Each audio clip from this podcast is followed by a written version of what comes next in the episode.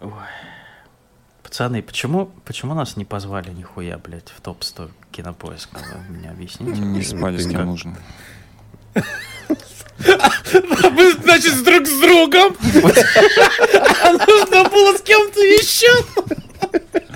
Да, если ты только с внутренним кругом, как бы. Ну, тогда будет сексом под котами. Блядь! Причем ну, тогда добро пожаловать.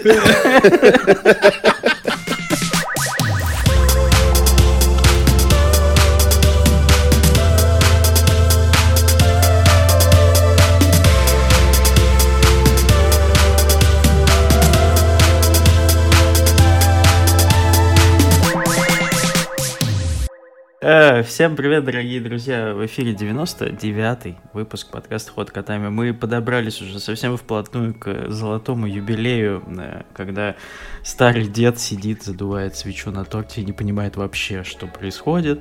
Мы примерно так же чувствуем себя все наши выпуски подкаста. Сегодня у нас, как всегда, Никита. Алло. Алло, блядь, Макс. Да, я вас слушаю, вот это вот.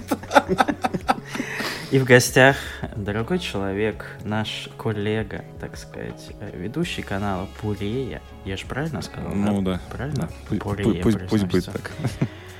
Но потом поправишь меня, если что. И соведущий подкаста прекрасного, который называется «Да ты бы и собаку». Значит, собак у нас нет, к сожалению, есть только коты, поэтому держи себя в руках. Привет, Дима. Да, всем привет. Ну, слушай, 23-й год, тут можно и попробовать. Что, блядь, попробовать, Макс? Позвать ноунеймов. А, ты про это? Ну, тогда да. Может быть и про это, я не знаю. Тут, знаете, люди сами решают. Ну что, на небе только разговоров, что топики на поиск. Ребята, конечно, молодцы. Взяли весь интернет игровой, перелопатили его, подорвали всем жопы, во всех чатах обсуждают. И мне нравится, как делятся на две категории, значит, людей. Первые вот эти вот нетакусики, которые: «Да чё вы там этот топ смотрите, кому это вообще интересно?» Ну, это классика. А вторые — это очень-очень обиженные люди, которых не позвали, особенно в Твиттере. Это просто капец. Там люди действительно пишут целые поэмы, почему да их не позвали. Да я тебе не только поэмы, да еще и на Ютубе, блядь. Знаешь, вот да ладно. Вот. Да, там чего... Забыл, кто не булджать. Ну, кто-то из вот этой вот какой-то тусовки, типа, почему вы не позвали такого-то? Знаешь, там ебаный ник какой-то. Брю был, да, который бомбил, да, что его не позвали и не позвали. Да, его булджать, типа, такие люди, которые беспринципно. Тут, кстати, смотри, я могу дать инсайт, что булджать звали, на самом деле, потому что он в чате сидит одном из. Вот. Просто он был очень занят новыми видосами, видимо, и не прислал свой тур. Вот, но его звали. Очень занят и не смог 10 слов написать. Не, ну там же не 10 слов, слушай, там надо типа... Во-первых, это надо высосать из себя 10 игр, которые величайшие. Ну давай тогда так, раз ты у нас человек, который засветился в этом прекрасном произведении. Я без преувеличения считаю, на самом деле, что идея клевая, как минимум с точки зрения маркетинга, потому что явно это подготовка к перезапуску какому-нибудь игропоиска, наверное, и вот этот топ-100 там будет висеть как на Кинопоиске. Ну, это моя теория, я, конечно, не знаю. Не, слушай, вот этот топ-100, мне кажется, нет, потому что тут же все-таки топ-100, он формировался из не пользователей, да, а людей, которых просто позвали со стороны. Топ-100 на Кинопоиске, он выглядит так, потому что люди за это голосуют. Ну, в целом, да, то есть идея хорошая. То есть, если можно сделать будет свой аналог Метакритика, то почему бы и нет? Ну, я к тому, что к этому все идет. Тем более, Игропоиск как сайт и очень похожий визуально на старый Кинопоиск. Mm-hmm. Он существует кучу лет. Я думаю, что дело идет к перезапуску. Блять, ну Вадим не был бы Вадимом, если бы не сделал что-то игровое на Кинопоиске. Это так. Mm-hmm. Давай тогда, как человек, который засветил свое лицо в анналах истории, скажем так. Mm-hmm. Расскажи, как вообще это все происходило и зачем, кому-то надо. Нет, ну, во-первых, спасибо, что никто не захуесосил. У вас же можно ругаться, я надеюсь? Конечно. У всех по-разному. Да! Потом Стас будет говорить, ебать, мне надо запикивать все это. Не-не-не. Я один раз... Я в самом первом выпуске попробовал запикивать. Меня хватило на 2 минуты монтажа, потому что, блядь...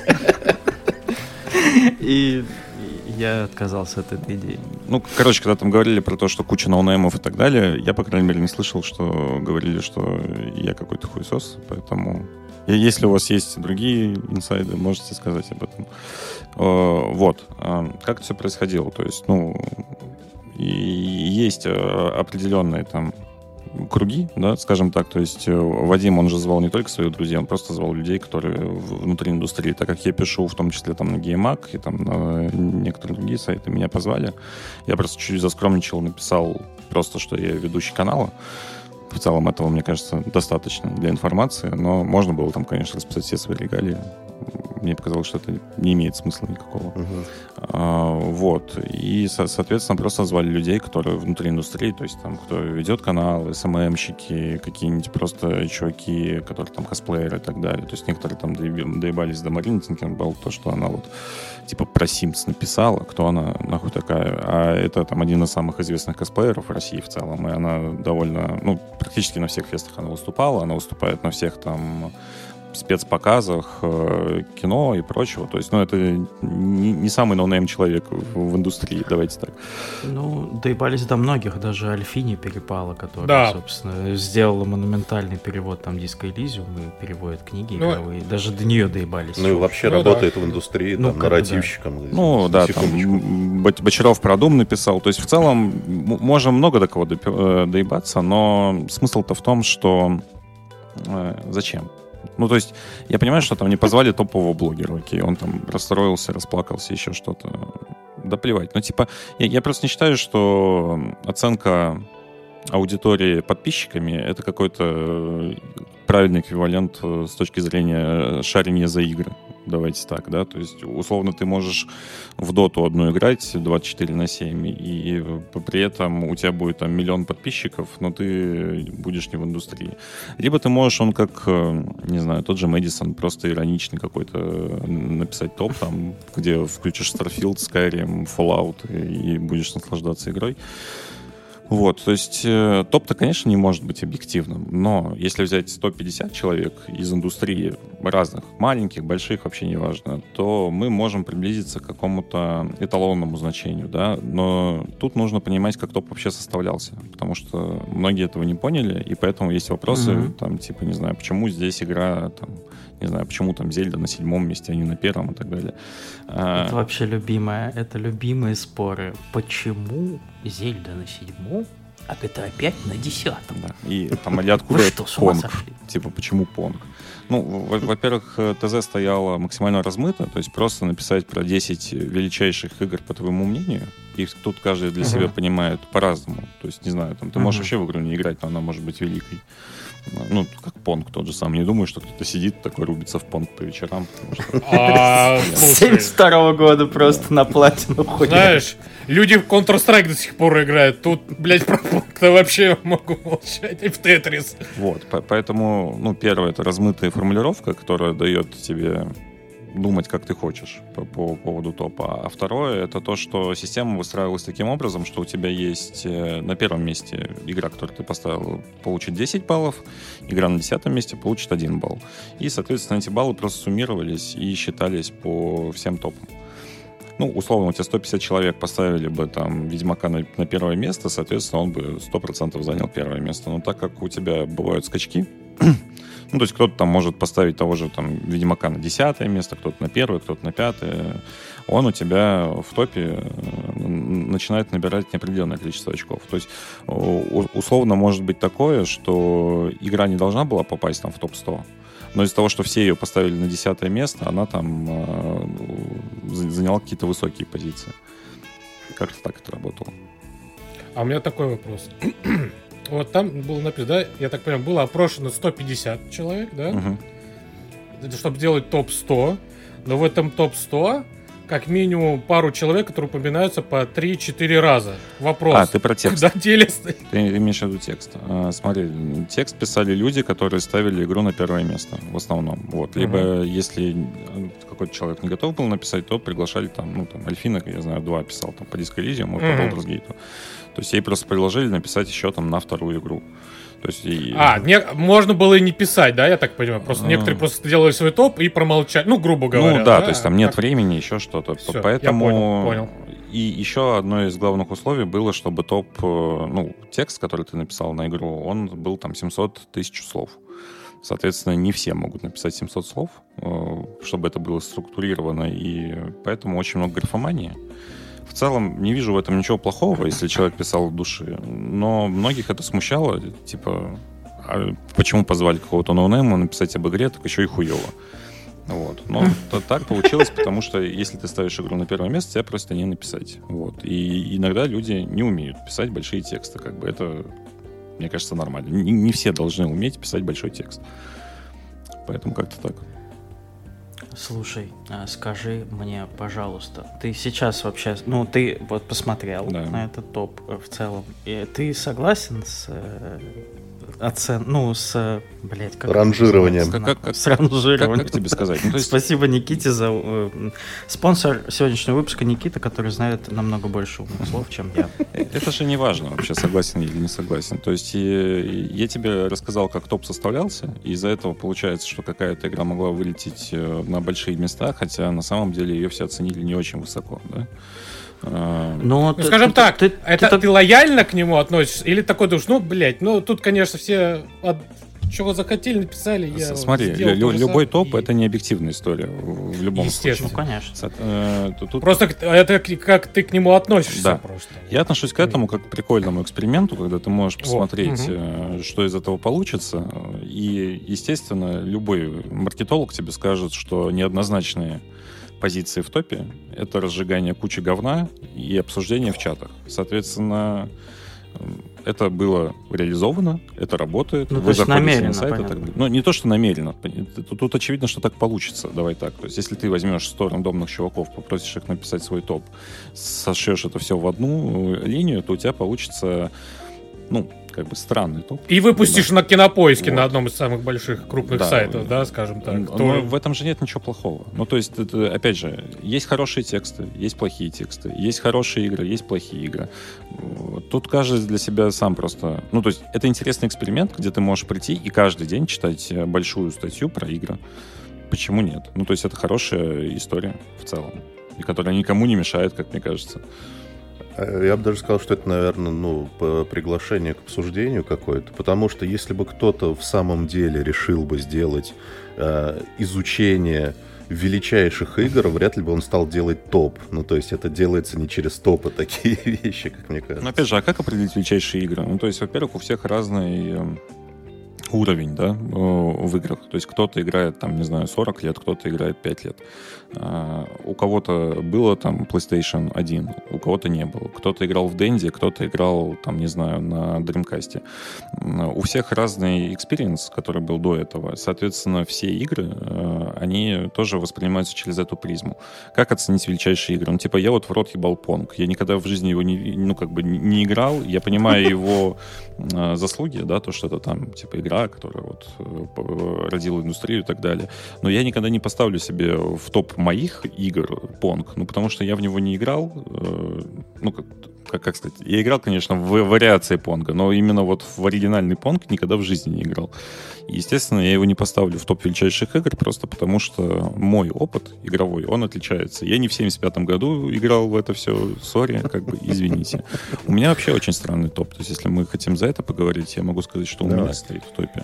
Да, конечно. У меня на первом месте стоял Warcraft, соответственно, я про него написал. Единственное, что меня смутило, что Frozen Throne и Rage of Chaos как бы разделили на две игры, хотя для меня меня это все единая история.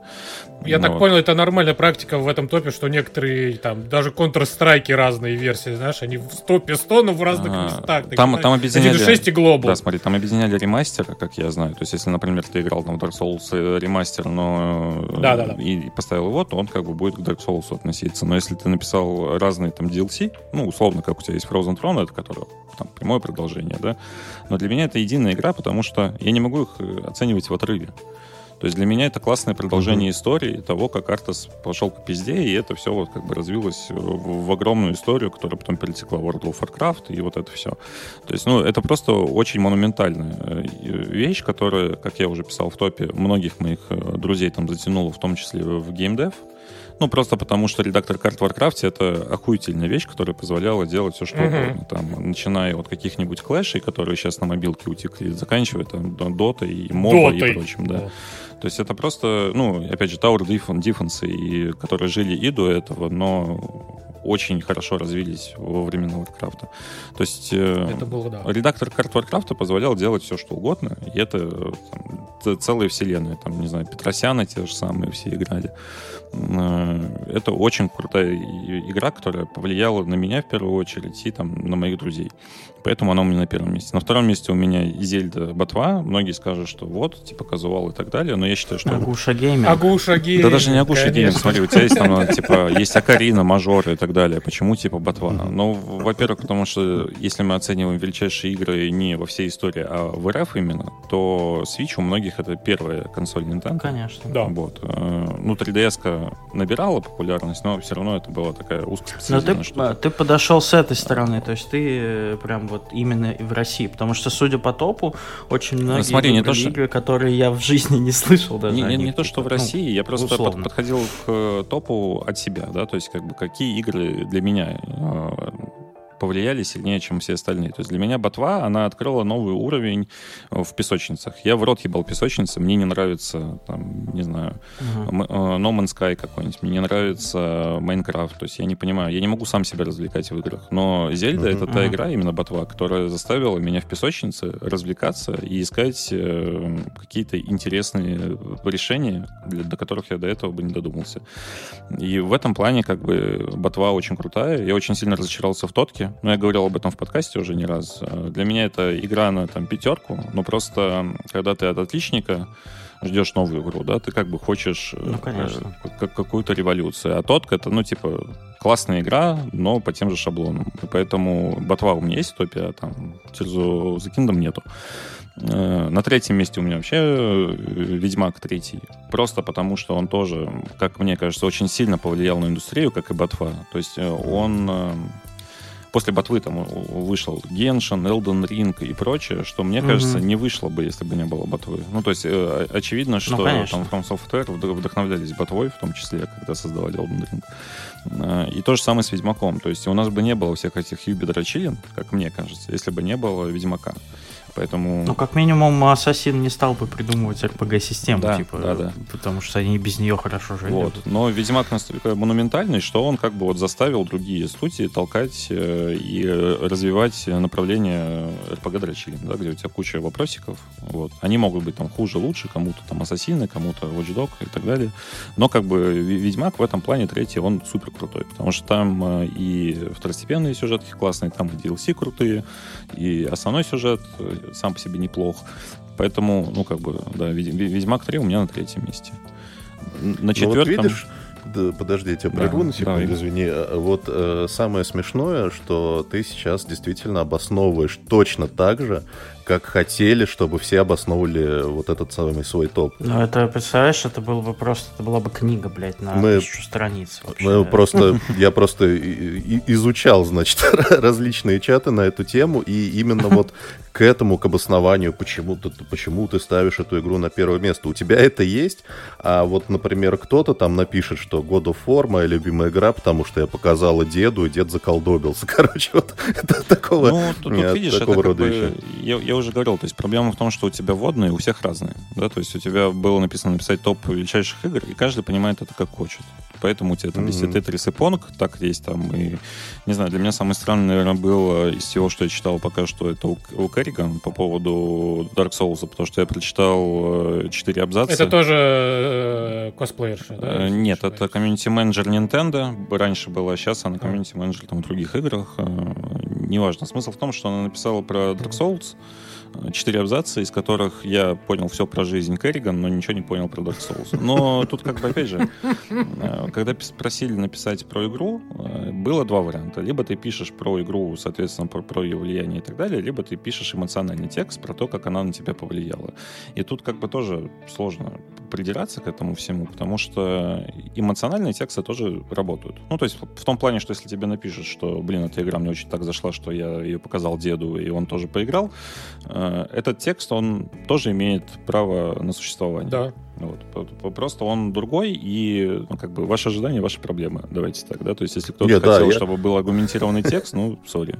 Во-первых, не все умеют аргументировать. То есть кто-то реально просто считает, что он там, не знаю, всю жизнь играл в Sims, поэтому Sims крутой. Вот. Sims крутой. И в целом я рад, что он попал в топ, потому что я думаю, что если бы как раз-таки позвали бы там Дрю и так далее, то топ бы состоял из всяких очень душных игр, и там бы не было каких-то, ну, такого разнообразия, как оно есть сейчас. Даже два Симса попало. Ой, кстати, вот пока ты не продолжил, ну, топ-3 мы уже узнали, остальное чуть-чуть попозже.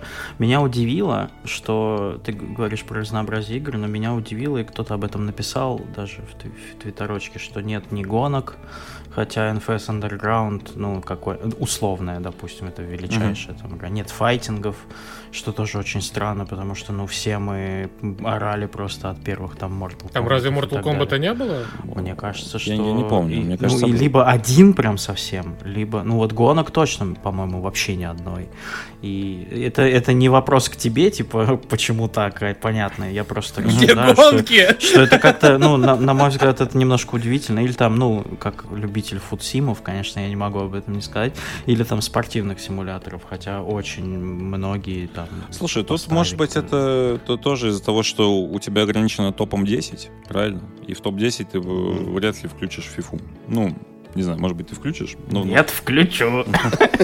Да нет, не включу, конечно, да. Просто есть игры лучше, и из-за этого как раз-таки получается история, что у тебя может там на каком-нибудь 90, я уже не помню, 93-м, что ли, месте быть Tears of the Kingdom, да, но при этом не будет там ни одного NFS, потому что тебя просят написать не топ-100, тебя просят написать топ-10, который ты включишь. И в топ-10 игры, ну, плюс-минус одинаковые у всех попадают, давай так. То есть есть игры, которые реально там хороши, но ты их там не включишь в топ, ты их там, не знаю, там на 15-м, на 20-м месте. И поэтому они вообще в целом вылетают просто. Поэтому да. Ну, то есть автосим, я не знаю, если ты очень фанат какого-нибудь NFS, ты его включишь, да. Я не помню, кстати, может быть, он там был какой-то один. Топ большой, могло что-то потеряться в этом плане для меня. Ну, как бы мне кажется, если ты не там автомобилист, как там Игорь Асанов какой-нибудь, то ты не включишь просто потому, что считаешь эту игру, ну, типа вот файтинг, гонка, это вот игра для времяпрепровождения. Она не великая, она как вот... Это, ну, типа это просто крутая игра, да, которая вот она есть и все. Фан, просто фан. За дальнобойщики 2 обидно. Все играли, в топе их нет. Как так? Зато оно тут, в сердечке. Да. Настоящий топ в сердечке. И опять же, топы — это вся история не про объективность, это про раздувание говен в интернете и про обсуждение. Поэтому в этом плане топ сработал, и все общаются. Несмотря на то, что столько хейтов было, каждый не поленился взять вот эту картиночку Кинопоиска, написать свой топ, да. Написать свой топ, выложить его. Еще и в чатах мы с Никитой знаем, создаются уже типа чувак создал шаблон в Google форму и типа давайте туда свой топ с объяснениями и значит топ 100 чата будет теперь как через какое-то там время. Ну это да, это крутой вирусняк, молодцы, конечно. Опять же, если вы там посмотрите, я не помню, ну опять же текста наверное не будет красивого. Но, например, на DTF был топ величайших игр, топ-10. Это было одно из как, ну, сказать, типа, коллаборация с Кинопоиском. То есть вот этот топ, который люди сами составляли, где Шрека 2 не дали поставить на первое место. Этот топ, он тоже как бы учелся в подсчетах. Поэтому, ну, в этом плане Вадим молодец. Он много кого там позвал. Например, там завтра каст устраивали у своих подписчиков, как я знаю, подборку топ-10. Ну, это прикольный инфоповод, который заставляет людей обсуждать. У каждого свой топ, и это хорошо. То есть, естественно, ты там, не знаю, можешь всю жизнь играть на Сеге и говорить, что твои игры лучше, чем эти все современные. Вот у меня, например, в чате очень часто пишут, типа, какого хера Baldur's Gate 3, которому 2 месяца, в топе величайших игр еще и на 18 месте. Вот у меня Baldur's Gate, например, на 6 месте. И я могу даже объяснить, почему. Потому что настолько крутых CRPG, которые повлияют на рынок в дальнейшем, я не видел никогда, мне кажется. То есть это игра, которая дает такую вариативность. Ну, то есть вот мы с Пашей обсуждали в подкасте, что у нас абсолютно разные сюжетные линии прохождения игры. То есть если ты проходишь какого-нибудь Ведьмака, где тоже довольно там большая вариативность из того, как, куда ты можешь пойти и что ты можешь делать, там все равно у тебя сюжет, он как бы линейный, да, в этом плане. Вот. А Baldur's Gate 3...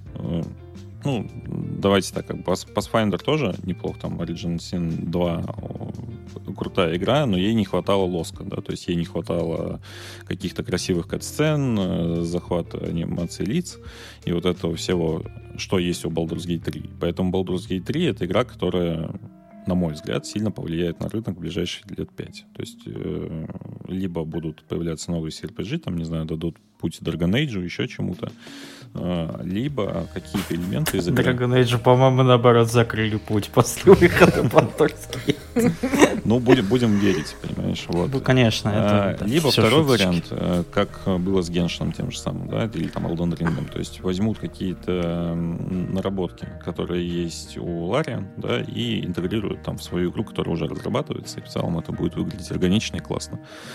Поэтому, да, вот Baldur's Gate 3, мне кажется, вполне заслуживает топа. То есть многие, кто его включил в топ-10, и это абсолютно заслуженно.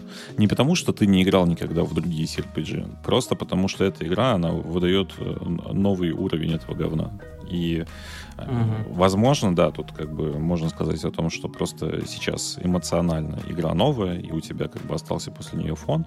Но лично для меня эта игра очень сильно повлияла. То есть я такой, блин, оказывается, CRPG могут быть крутыми, и хочется поиграть еще во что-то. Причем это как раз идеальный такой, ну, прецедент, что даже и новые игроки прям очень... Да-да-да. Я себя к ним отношу, просто в Baldur's Gate я никогда не играл, но когда я поиграл в третью, что-то я такой, ебать, а я что-то хочу узнать, а что было дальше, а как тут, а вот... И все, и вот эти вот спектры эмоций. У меня есть такие же друзья, которые, например, вообще никогда не подходили даже к жанру, причем они еще начали играть на PlayStation с геймпадом. И такие, это, ебать, как сложно, но очень интересно. Потому что если ты играешь на клавиатуре еще более... Я сейчас так себя чувствую, да. А у тебя там 6 этих колес, получается, по выбору активности. И ты такой, ну, классно, пойдем разбираться. Ну, вот вам и ответ, дорогие слушатели, на то, почему это влиятельная игра. Ну, как бы лоск, ты абсолютно правильно, мне кажется, говоришь про лоск, что это обязательная штука для того, чтобы на нее просто обратили внимание. Потому что там, как пример, игры вот от третьего лица с укрытиями, был Kill Switch, но он был нахуй никому не нужен, потому что это было какое-то угловатое говно. А вот выйдет Gears of War, красивый, от Клифа Ближински, там, на E3, Xbox 360, и сразу же все игры становятся с укрытиями. И так это и работает. Я вот так... История... Быстренько. 2007 год, когда вторые Герзы анонсировали, был на Игромире. Там можно было постричься на лысо, и тебе еще печать на голову ставишь. Я это сделал, я сфоткался, и там еще куча чуваков таких, как ты, блядь, стоят скинхеды с печатью. До сих пор осталась фотография. Ну, наши слушатели теперь ждут эту фотографию. Мы выложим ее на Бусти. За деньги. Отдельный кол. Блин, вот это было... По-моему, в этот же год как раз показывали Лич Кинг для Варкрафта. Там были огромные очереди. У меня есть фотка с этого же Игромира, где я с косплеершей... ну, там я мелкий, типа, не знаю, там лет 17-18, и я как гигачат ее обнимаю прям. Сейчас бы меня отменили за такую историю, что, типа, я держу... Тебе бы руку там вывернули в другую сторону. Но тогда можно было, но, справедливости ради, я спросил разрешение, типа, можно ли. Красавчик, настоящий джентльмен. Джентльмен, да. Ну, вообще, игромед, когда был тогда, очень крутой. То есть, потом он переехал... Именно который на ВДНХ. Да-да-да, когда он переехал в Крокус, что-то потерялась душа в нем. То есть, там было куча магазинов уже каких-то игровых, а сама выставка превратилась больше в общение с друзьями, потусить. Но именно выставки там... не хватало. А на ВДНХ было... Там иногда такое... смотрел, как будто там люди... Ну, вот этот Крокус, он большой, конечно, спору нет, такой объемный, но там прям видно было, что столько места пустого, что думаешь, ну, блин, ну вот, как будто ты за текстуры выходишь, знаешь, вот, игры. Вышел, а там ничего нет, там коробки не такой. Так, блядь, где все веселье? Ну, в этом плане ВДНХ был крутой, потому что он еще был двухэтажный, тебе постоянно надо было подниматься на второй этаж, там были какие-то интервью и прочая история, какие-то активности, кидали в тебя мерчом с каждой стороны. Было прикольно. Как уши болели, конечно, после этого, конечно, пиздец. Так вот. Как после споров про топ-кинопоиск в интернете. Так же уши болят. Так, ну если быстро пробежаться по топу, давайте я просто скажу, что у меня есть в топе. Я не вижу смысла обсуждать все. Как бы, ну, топ-3 обсудили, Baldur's Gate обсудили, почему новая игра, и она в топе. Но у меня там был еще, например, Old Republic 2. Ну, просто потому что Сватор, как бы, это... Нет вопросов вообще. Да. Вот вообще нет. Принц of Персии, второй, Warriors with Him. Просто потому что эта история...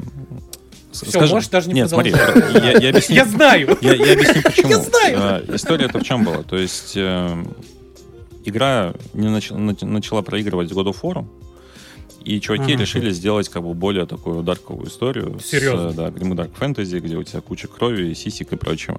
И она очень хорошо легла, во-первых, на рельсы Принца Персии, а во-вторых, у меня не было PlayStation в те времена, и как бы поэтому, возможно, здесь бы был там God of War, да, но на меня очень сильно повлиял Принц Персии. И мне кажется, что я все еще жду. Мне обидно, что Ассасины съели его в какой-то момент, просто потому что они стали популярнее, и их было коммерчески выгоднее выпускать. Но второй и даже третий «Принц оф Персии» очень крутые, и мне нравилось, что история зациклена. То есть у тебя третья игра заканчивается тем, что он начинает рассказывать историю, которая была в первой игре, и это прям крутая трилогия. И вторая часть, она вот в этом плане просто очень сильно выделяется стилистически, с этими масками, прошлым, будущим. Супер сильно. А ждешь новый? Который, да, который странненький. Но он как бы, он просто не совсем Принц оф Персии, то есть это скорее по мотивам, да, но да, почему нет? Ну, выглядит клево, я поиграю. Там просто грустная вещь с ним связана, что как бы понятно, что это, с одной стороны, какое-то возвращение к корням, опять 2D, вид сбоку, но с другой стороны, ты вот когда выпускаешь там 4 там же даже крутых Принца Персии, трехмерных, там с боевкой, с разным сюжетом и так далее, после этого возвращаться и делать маленький Принц Персии, это вот как было с Jagged Alliance, да, то есть мы сейчас вот делали Jagged Alliance Rage, мы сейчас делаем маленький, без мета-игры, с хуевой графикой, и посмотрим, как его будут покупать. Ну, как ты думаешь, мать твою, его будут покупать?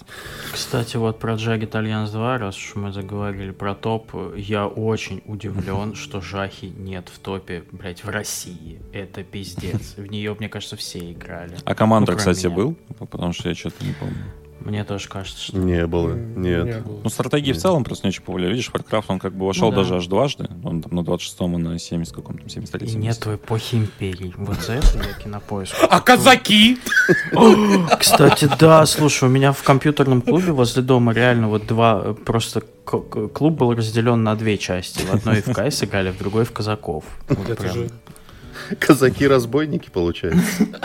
Получается. Ну, и сталкера тоже нет. Но странно. Пока мы еще не видели. Сталкер в топ. Не, я про первый, но первый же на дну в российском-то комьюнити, это же ух. Ну, я уже объяснял, почему так могло случиться. Ну, понятно, да-да-да, это мы так мыслим. Лирика. Кричим на небушка. Да. Короче, дальше что осталось, скажем так, в моем топе, это The Last of Us.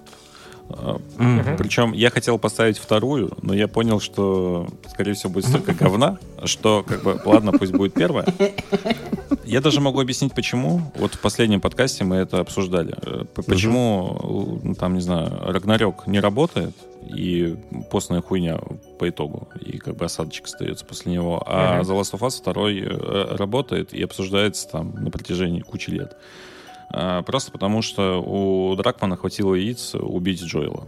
И все. И это настолько людей затриггерило, что... И опять же, у тебя история про то, что ты играешь потом за антагониста и раскрываешь как бы с другой стороны, что это работает. И что как, тут как стопом Кинопоиска. Да? То есть просто эта игра, она вызывает эмоции, а что тебе еще нужно от игры? И можно сколько угодно говорить, что Джоэл бы так не поступил, он бы никогда не рассказал, он бы там... Я с ним пил пиво, я точно знаю. Во-первых, в реальной жизни я видел столько неочевидных вещей, которые происходят. А во-вторых, ну типа, это вызывает эмоции? Вызывает. Там у кого-то негативные, у кого-то еще, там, не знаю, слезы. Я, на самом деле, вот последняя сцена... прям пробило слезу у меня во второй части. Вот этот диалог с Джоэлом перед тем, как он как бы умер. Это прям крутая история. И я такой, вот зачем нужна была гитара в игре. Потому что я всю игру не понимал. Ну, то есть я думал, что просто сделали панельку, которую нужно как-то обыграть на DualShock. И вот у тебя игра на гитаре. А в конце... Я не знаю, наверное, уже можно спойлерить в целом. Конечно. У нас можно спойлерить через 2 часа после выхода. Когда она без пальца играет на гитаре, и вот это вот у тебя супер сложно все получается, и при этом у тебя еще диалог, ты такой, ебать. Меня просто, меня правда разъебало. То есть это прям тяжелая история, которая отвратительная и тошнотворная в целом сама по себе, но она вызывает такие эмоции, что, блин, круто. Первый Last of Us все-таки был попроще. Ну, с точки зрения того, что он структурно был логичнее, давайте так. То есть там не было каких-то вот таких вот... Ну, то есть, да, там умирали, там было грустно, но не настолько. То есть не было такого, что у тебя главный герой... Не было психологического триллера, давайте вот так вот. Вот. Потому что вторая — это прям... Пиздец, да, на психику давит. Поэтому можно говорить там сколько угодно, что вот люди, которым там нравится Last of Us 2, говноеды, потому что там вот так. Но мне нравится. И я считаю, что оценивать эту игру по Ютубу вообще неправильное решение, просто потому что сюжетно у тебя могут быть какие угодно доебы, но когда ты играешь, у тебя есть вовлеченность чуть другого уровня, да, то есть у тебя получается из-за того, что держишь геймпад в руках, там есть классная история про то, что когда Эбби подходит к обрыву, например, тебе начинает вибрировать геймпад, и ты понимаешь, что и страшно. То есть какие-то мелкие вещи, они через геймплей подаются, которые ты не можешь... Ну, то есть большинство сценариев фильмов тоже хуйня. Если вот мы просто сядем, прочитаем сценарий кино, он будет странным, но он может у тебя работать в плане того, что тебе его там добивают тебя музыкой, как бы... Ну, нарратив, он чуть другого уровня, чем книга, да, например. Игра — это нарратив еще большего уровня, потому что ты вовлечен в нее, ты сам принимаешь решения определенные, ты двигаешься к ней. У тебя... Ну, то есть, я думаю, вы часто замечали за собой даже, что когда у тебя идет кат-сцена, и там чувак ползет, например, очень тяжело, ты импульсивно сам нажимаешь геймпад вперед, потому что ты такой, чувак, давай я тебе помогу. Вот. И это как бы...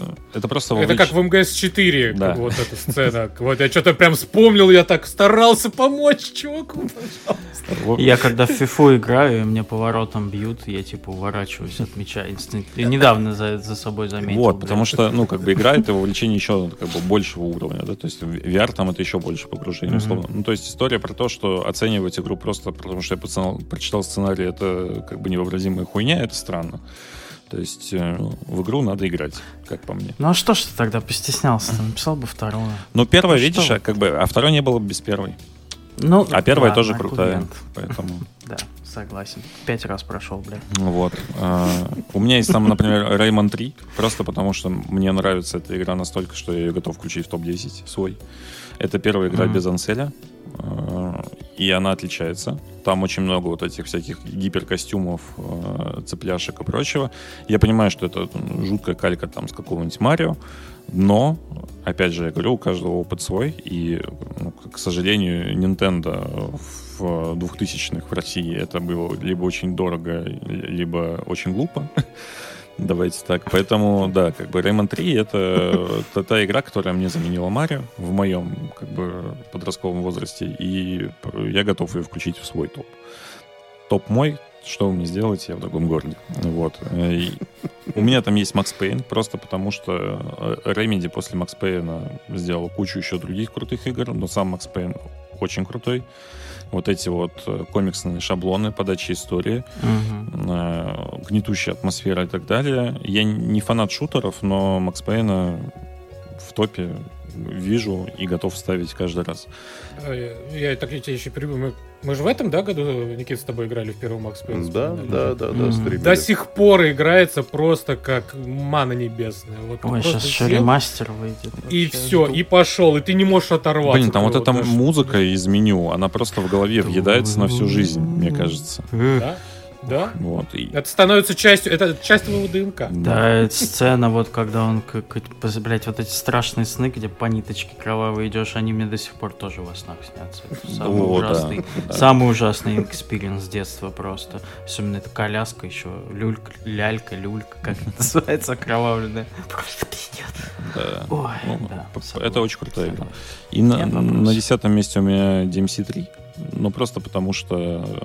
DMC 3 — это история, которая, ну, опять же, выводит там слэшера на новый уровень нарратива для меня, потому что первый, второй не так цепляют, а третий, когда ты вот это вот сразу с размаху подкидываешь пиццу, берешь телефон, вылетаешь в город, и у тебя начинается супер история про брата-мудака.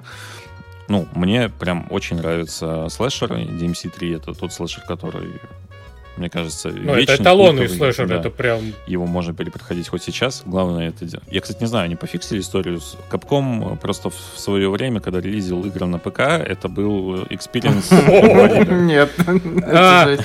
Именно из-за этого, кстати, именно из-за этого Devil May Cry прошел мимо меня. Я все играли, ребята, знакомые. Я очень хотел присоединиться к этому, но я не смог вообще на ПК понять, как это работает. Первый геймпад, который я купил на ПК, был ради того, чтобы играть в Devil May Cry 4. Да. И после того... геймпад нужен был для того, чтобы играть вообще игры от Capcom. Давайте же будем честны. Что Резик 4, блядь? Да, спасибо. Я вот 4-й Resident Evil прошел на ПК без использования мышки. Я больше не хочу ничего в жизни. Мое почтение, да. Лучший экспириенс в жизни. Ну, да. Вот видишь, ты вот так все это объяснил, все это разжевал, и даже доебаться-то нет. Ну, видишь, у меня, например, вот, нет. Просто там... увидеть его, и такой ты, типа, какой-нибудь говноед. Да, Элмакай, ты что, анимешник? Нет, смотри, там нету, например, МГСа, нету резидентов и прочего. Ну, просто потому что это мой топ. Ну, то есть, я не люблю там игры Кодзимы. У меня не было такого там культурного шока. Опять же, из-за того, что не было PlayStation, я там не играл в первые МГСа. Во взрослом возрасте уже как-то и детянет их. Да, я тебе больше скажу. Те, у кого был первый PlayStation, не играли все равно игры от Кодзимы.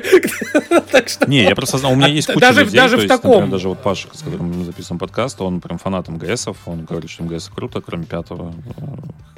Хотя пятый тоже многим нравится. Просто считают, что там, знаешь, недоделанная игра. Гению не дали раскрыться. А я играл в МГС 5. Первые 2 часа ползал по подвалу с этими галлюцинациями и такой, ебать, во что я вообще нахуй играю? И после этого моя жопа сгорела. Один в один история, просто я вообще не понял. Но я тоже только в 5-й играл. Опять же, Final Fantasy, например, в этом плане классно работает, потому что у тебя каждая история — это отдельная история. То есть нет такого, что ты должен быть там вовлечен в хитросплетение сюжета. А МГС, ну, это как и с Dark Souls, да, то есть... чуть попроще, потому что тебе все-таки сюжет больше подают именно в самой игре. Но ты такой включаешь, погнали. 10-часовое объяснение того, кто такой Биг Босс и что он сделал в этой жизни. Ну, то есть для меня это просто игра, которая прошла мимо меня, поэтому ее нету в топе. Но при этом я рад, что, например, МГС есть в топе, в топ-100 Игропоиска. Почему нет? Вот я понял теперь, о чем говорил Никита. Вот если бы каждый так объяснил действительно, то вообще бы никто не доебался. Да нет, хотя бы все равно доебались. Мы доебались, же знаем.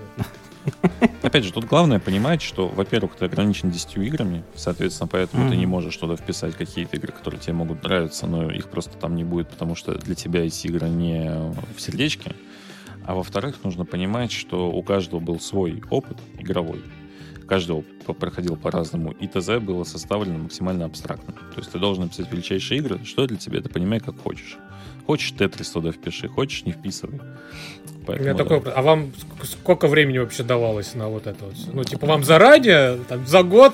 Типа, ну, как видишь, тут как бы каждому писали в разное время, поэтому я не могу сказать, сколько это как бы готовилось. Но в целом как, запросы были за месяц до точно всего этого. Ну, потому что, во-первых, это же огромное количество... Это кажется, что ты зашел такой, и там какую-то хуйни понаписали. Во-первых, редактору это надо все поправить, потому что да, изначально конечно. Это все может быть вообще в очень плохом состоянии. Это надо... править. Вот. Во-вторых, нужно собрать это все в огромную таблицу. То есть 100 текстов, даже больше, наверное. То есть некоторые писали там, по 2, по 3 текста. Ну, для каких-то игр было несколько текстов, как я видел, по крайней мере. То есть тебе это надо все собрать, обработать, дать запросы. Это огромная работа проведена. То есть, опять же, даже агрегировать все игры, которые тебе написало 150 человек, и собрать их в топ, это уже колоссальная работа.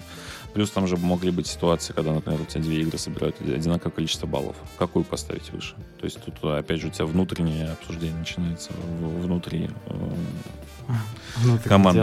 Да. Просто чувак внутри у Вадима. Не, ну, что лучше? Опять же, тут же не один Вадим работал над этим. То есть там огромная команда дизайнеров. Шутка. Ну а что, топ-3-то, ребят? Вот. Я ставлю, значит, так. Ведьмак 3, LDR 2 и Half-Life 2. Я не вижу других претендентов, которые будут выше этих игр просто, мне кажется. Отличное объяснение, Стас. Вот до тебя не доебутся, да, конечно. А кто? А кто, если не... Ну, кстати, я не знаю насчет Half-Life. Может быть, его и не будет. Но LDR 2 Ведьмак точно будет. Блин. Ну, второе, чтобы вообще не попал в топ, думаешь, так? Настолько? Ну, может быть, так же. Был бы на каком-нибудь 83-м, если бы уж был. Ну, надо смотреть. А, кстати...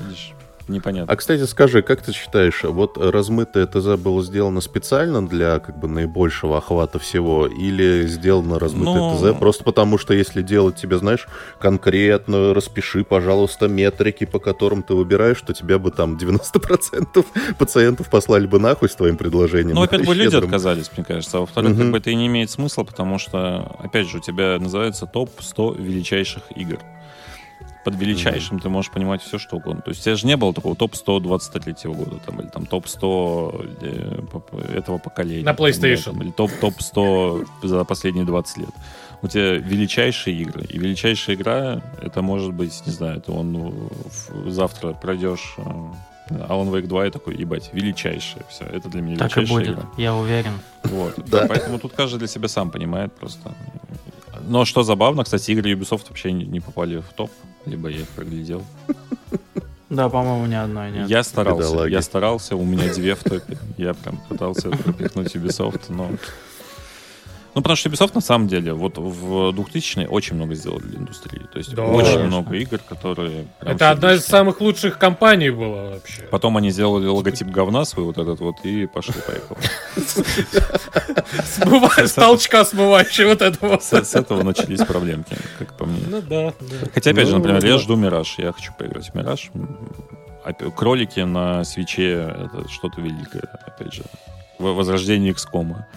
Не настолько, чтобы включать в топ-10, но как бы Mario Rabbids — это одна из лучших игр на Nintendo Switch, как по мне. Первая именно. Вторую я не играл, но друзья, которые играли, говорят, что послабее первую. Это то же самое, что Ботва и Тотк. Примерно такая же. Вообще нет, мне просто говорят, что типа очень сильно казуально. Типа... То есть вторые кролики больше. Ну, я тоже дропнул вторую. Первую я прям много играл, а вторую что-то до 2 часа потыкал. Но так как я не играл, я не могу судить про вторую часть. Но первая, по моему мнению, одна из лучших игр на Switch. То есть я прям всем искренне рекомендую попробовать. Она тем более по скидкам постоянно. И как бы почему нет? Взять ее там за копейки и пройти. Я все мечтаю о том, чтобы с Ubisoft случился бы какой-то ревайвал. Понятно, что они там, ну, как бы, если они делают то, что они делают, то это какие-то деньги приносят, понятно. Но хотелось бы, чтобы они как-то вышли из зоны комфорта. Но, кстати, и сейчас вот пошли вот эти слухи про новый Far Cry. Про Far Cry, да. Что типа, что там это будет игра с таймером, что у тебя будет 24 часа реального времени, чтобы спасти семью, и ты там должен выбрать, куда пойти. Но вот это звучит настолько хорошо. Не по-юбисофтовски. Не по-юбисофтовски, настолько хорошо, что аж верить не хочется. Смотри, у Ubisoft точно пришел какой-то damage control внутри студии, потому что все последнее, что они анонсируют, выглядит как будто возвращение к истокам. Uh-huh. То есть да. Assassin's Creed Mirage выглядит интересно, и его хочется потыкать. И он выглядит как первый Assassin's Creed. Ну, так, да. Ну, в хорошем плане. Да. Вот. Если мы говорим там про Принца Персии, да, то, что чуть более бюджетный проект, тоже понимаю прекрасно почему. То есть им нужно прощупать почву, понять вообще, интересно ли людям будет Принц Персии, или он нахуй уже никому не нужен. В этом плане как бы ок. У них недавно там что, Крю выходил, который там тоже... Сережа 2, да. У него хороший. Который супер хорошие оценки собрал. И поэтому как будто бы Ubisoft, вот они прям пытаются вернуть себе репутацию классной студии. Они пересматривают. Да. Опять же, новую аудиторию они тоже не хотят терять, поэтому у тебя будет там 200 тысяч ассасинов, как и там и для фанатов старых, так и эксперименты, так и для фанатов новых. Но при этом у них есть все бюджеты, чтобы сделать нормальные игры. Почему нет? И все это для того, чтобы выпустить вторую часть игры, которую я забыл, как называется. Beyond Good and Evil. Да. Ну, тут видишь, опять же, Анселя больше нет. Не в том плане, что он умер. Он просто ушел из дизайна. Он заебался настолько, что ну нахуй, ребята.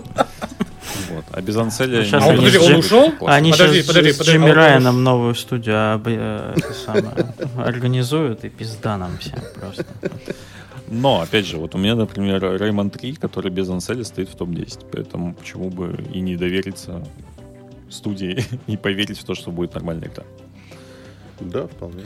Ну, типа, да, уже тоже, знаешь, век людей, которые вот да, тот же самый Клифф Ближинский, да, Цель, все, они все вымерли, по сути. Ну, все, там не осталось уже людей вот таких, которые... Объективно... Это игра... Объективно, из старых геймдизайнеров осталось не очень много людей, которые не делают хуйни, давайте так. Ну, да, ну типа вот все. Да, ну... вот есть вот эта вот моя любимая история про то, что один из братьев Голубов, которые делали оригинальный XCOM в 93-м году, он такой, вот сейчас я вернусь, сейчас я покажу, как правильно делать XCOM, сделал Phoenix Point, ну какая-то кривоватая хуйня, где половина идей спижена из ремейка его же собственной игры, и ты такой, ну блять, ну вот теперь ты для этого, дед, вернулся. Ну только, вся надежда только на Рафа Колантонио осталась у нас, у староверов. Дим, спасибо тебе большое, что ты так разжевал вот этим всем недомехом, вот этим, как это работает. Может, надеюсь, у вас вопросов больше не осталось, вы, вот эти вот хейтерки. Давайте быть добрее. Играйте во что нравится. Скидывайте свои топ-10, кстати говоря. Еще раз повторюсь, смотри. Давайте похоливарим еще месяц. Самое главное, что сделал Игропоиск, он заставил людей обсуждать игры. А что еще нужно от топа игр? Ну, то есть, как бы, люди пришли такие, это хуйня, вот мой топ, он идеальный. Лучшие люди на земле. Я играл в «Залупу Ивановича 2», это лучшая игра во вселенной, а вы не шарите. Это ваша попса вся, всякие эти МГСы нахуй никому не нужны. И это же классно. То есть, во-первых, ты можешь узнать новые игры для себя. Угу. В топ... Новые старые игры. Новые старые игры, да. Типа такой, пойду в Понг поиграю, почему нет? Во-вторых, как бы в чатах тебе накидают кучу всякой годноты, которая не попала в топ, но она там лучшая в мире. Просто накидают. Просто накидают тоже. Параллельно. Параллельно играют в Понг, да. Не, да, ты заходишь в Твиттер, и как бы все, знаешь, обычные люди обсуждают там жену Комиссаренко, там финансовые подушки, генетическую лотерею. И только геймеры уже 2 недели.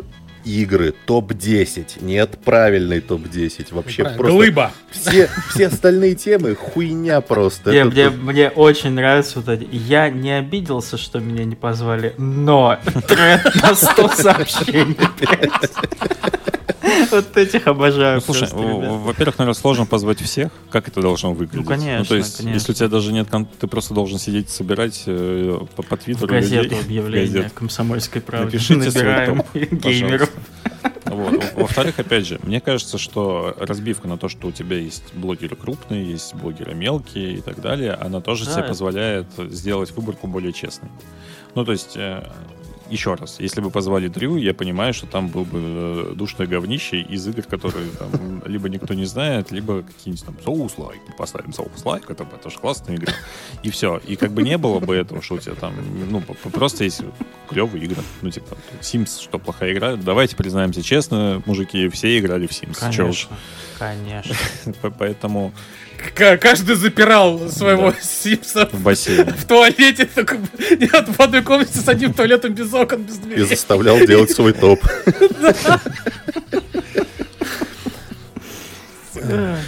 Давай хотя бы ты, Дим, расскажи, пожалуйста, хоть немного про подкаст. Просто про историю создания, про, значит, про наш? Зачем. Да. Конечно, нет, ну нет. Не про наш. Можешь про наш рассказать. Я думал, может быть, это проверка. Как ты первый выпуск наш послушал. Проверка на фана, типа, расскажи, как мы создали. В каком подкасте? Я почему-то представил себе анкету вот эту в тетрадке в клетке. Да. Какой ты фан. Топ-10 выпусков «Ход котами». Давай, да, прямо сейчас. Ну смотри, все просто. Да вообще, откуда ты в игры-то пришел? Давай так, как ты оказался... Вот, самый лучший, как ты оказался в топе Кинопоиска? Какие заслуги такие? Тебя да нет заслуг, видишь, давай. Как бы ноунейм хуй сос. Спал с Вадимом, позвали. Валетом. Мне сложно отвечать на такие вопросы. В том плане, что, ну, играл в игры. Что еще сказать? Типа... С 5 лет. Это ответ всем вот этим родителям, которые будешь в игры играть, никем не станешь. Вот, да. Вот, сидит великий человек. С 5 лет сижу, играю во всякое говнище. Первые игры были на дискетах на ПК. Кайфовал. Вот. База. Поэтому... Ну, давай про подкаст, да, начнем. Подкаст я пишу давно. То есть сначала мы писали «Токсичные отходы» про Nintendo. Потом название. Да, особенно для такой темы компании. Это, наверное, самый крупный подкаст про Nintendo был в РФ. Но потом как бы наши пути разошлись. То есть Олег, он сделал батину консоль. Я пошел своим путем. Батина консоль — это название подкаста. Да. Ну, чтоб мало ли, что за батина консоль? Вот. PlayStation, что ли? Я сделал батину консоль, продаю за $299. Потом был душный подкаст, который мы тоже вели. Был неплохой, но в целом тоже пути разошлись. И вот с Пашей мы общаемся еще со времен чатов в Nintendo. И решили, а почему бы нет? То есть... Давай так, Паша, который... Не играл, но осуждаю. Револьвер. Да, Паша Револьвер. Да, что, а то все говорят, Паша, как будто все должны знать. Все знают Пашу, камон. Ну, конечно, это же тот самый. Да, тот самый Паша. Ну, не играл, не осуждаю, очень крутой канал, подпишитесь. Да, оставим в описании Паши рекламочку. Нашу вот эту, на 800 человек. Потом мы долго искали соведущего, ну, просто потому что вдвоем писаться классно, но как будто бы не хватает стороннего мнения, которое тебе может еще что-то подпизнуть. Вот, и... Познакомились с Линой Казанжи, которая тоже в индустрии, с другой стороны, то есть она, ну, в СММе, вот в этом всем очень много работала, шарит за игры, плюс девочка, классно, подкаст без девочки, деньги на ветер. Да, пацаны. А вы так хорошо друг друга знаете, может быть, есть какой-то секрет. Кто выйдет из шкафа? Я бы не был так однозначен. В 100-м подкасте ждем... Камин-аут. Ревью. Вот, и, соответственно, пишем второй подкаст. Он у нас не выходит так периодично, как у вас, потому что нам сложно собраться. Мы не можем заставить себя встаем в 10 утра писать подкаст. Вот, поэтому... Да мы ёбнутые просто. У нас работы нет. Из жизни. Стараемся выходить раз в 2 недели, но выходим от времени к времени. Давайте так. Вот, и... А долго? Последний подкаст сколько уже существует по времени? Да ты бы и собаку, ты имеешь в виду? Да. Давай я просто посмотрю, потому что я не записываю. У меня нету татуировки с датой создания подкаста. Не, а мы отмечаем. Такой на пятке. На пятке набью себе собаку с датой. Вот, смотри, у нас первый выпуск пилотный вышел 15 июля. 2021 года. Вот. Соответственно, за это время вы записали 100 подкастов, а мы 28. Вот. Ну, там не 100. Мы еще и спешлов полтинник нахуярились. Ну, спешлов тоже были. Я про основные. Основных 28 получается. Поэтому в 3 раза меньше производительность, чем у вас. Ну, давай так. Ну, у вас зато наполнение, наверное, получше, чем у нас. Ну, это мы там ля-ля-ля. Хуйня, нет, ты хуйня. Ну все, давай следующее. Так что да, если интересно послушать про игры еще немножко, подпишитесь, послушайте. Мы в последнем подкасте очень много говорили про Baldur's Gate. Поэтому если вам не хватало информации про Baldur's Gate, то приходите. Знаешь, я так, не знаю, ты оставишь что-то, нет, но я недавно был в подкасте у чувака, который... записывал мнение про Baldur's Gate на 6 часов с 5 участниками, блядь. Да, кстати, Макс, когда 2-я часть? Все ждут. Я боюсь, во-первых. Нет, подожди, но я имею в виду, первое, вот то, что вы все записали, вышла же только 1-я часть. Да, из 3. Да, вот. Ну, мы еще не записывали, понимаешь? А, то есть все, что вы записали, все 6 часов вошло в 1-ю? Так вот это чего, блядь. Ну ладно.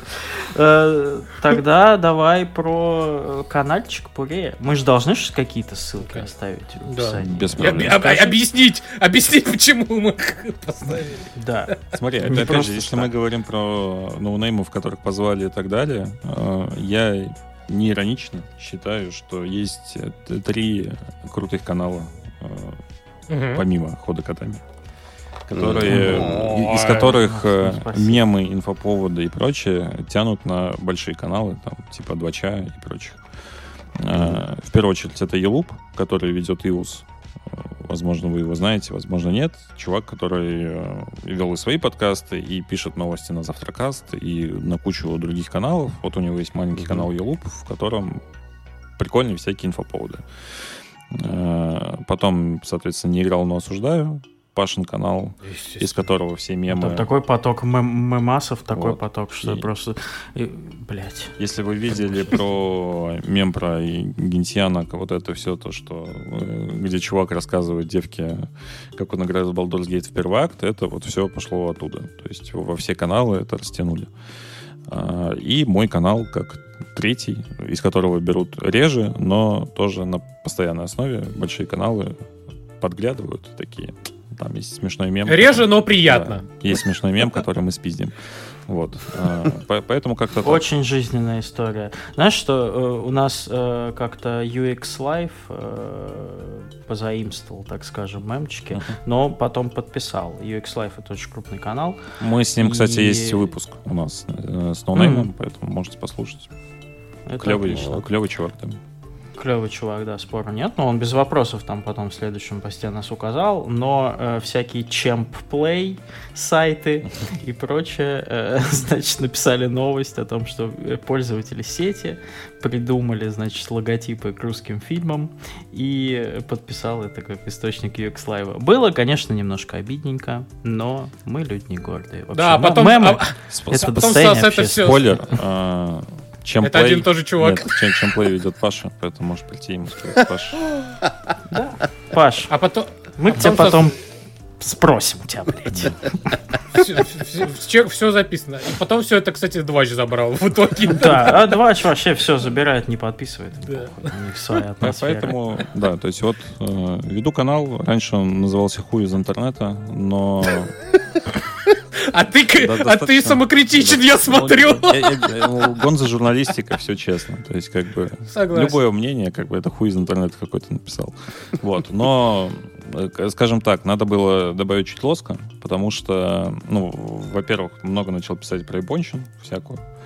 Во-вторых, ну, многих смущает подписываться на канал с названием «Хуй из интернета». Вот, поэтому, да, переименовал в Пурейю.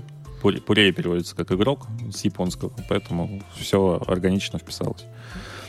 Я представил себе какого-то пиарщика какого-нибудь издания, который, значит, у него небольшой бюджет, и ему дали задание раскидать его по каналам небольшим в телеге, и он защищает перед начальником рекламу в канале Who из интернета. Вот, ну то есть это одна... Смотри, с названием Who из интернета вряд ли ты будешь на Кинопоиске.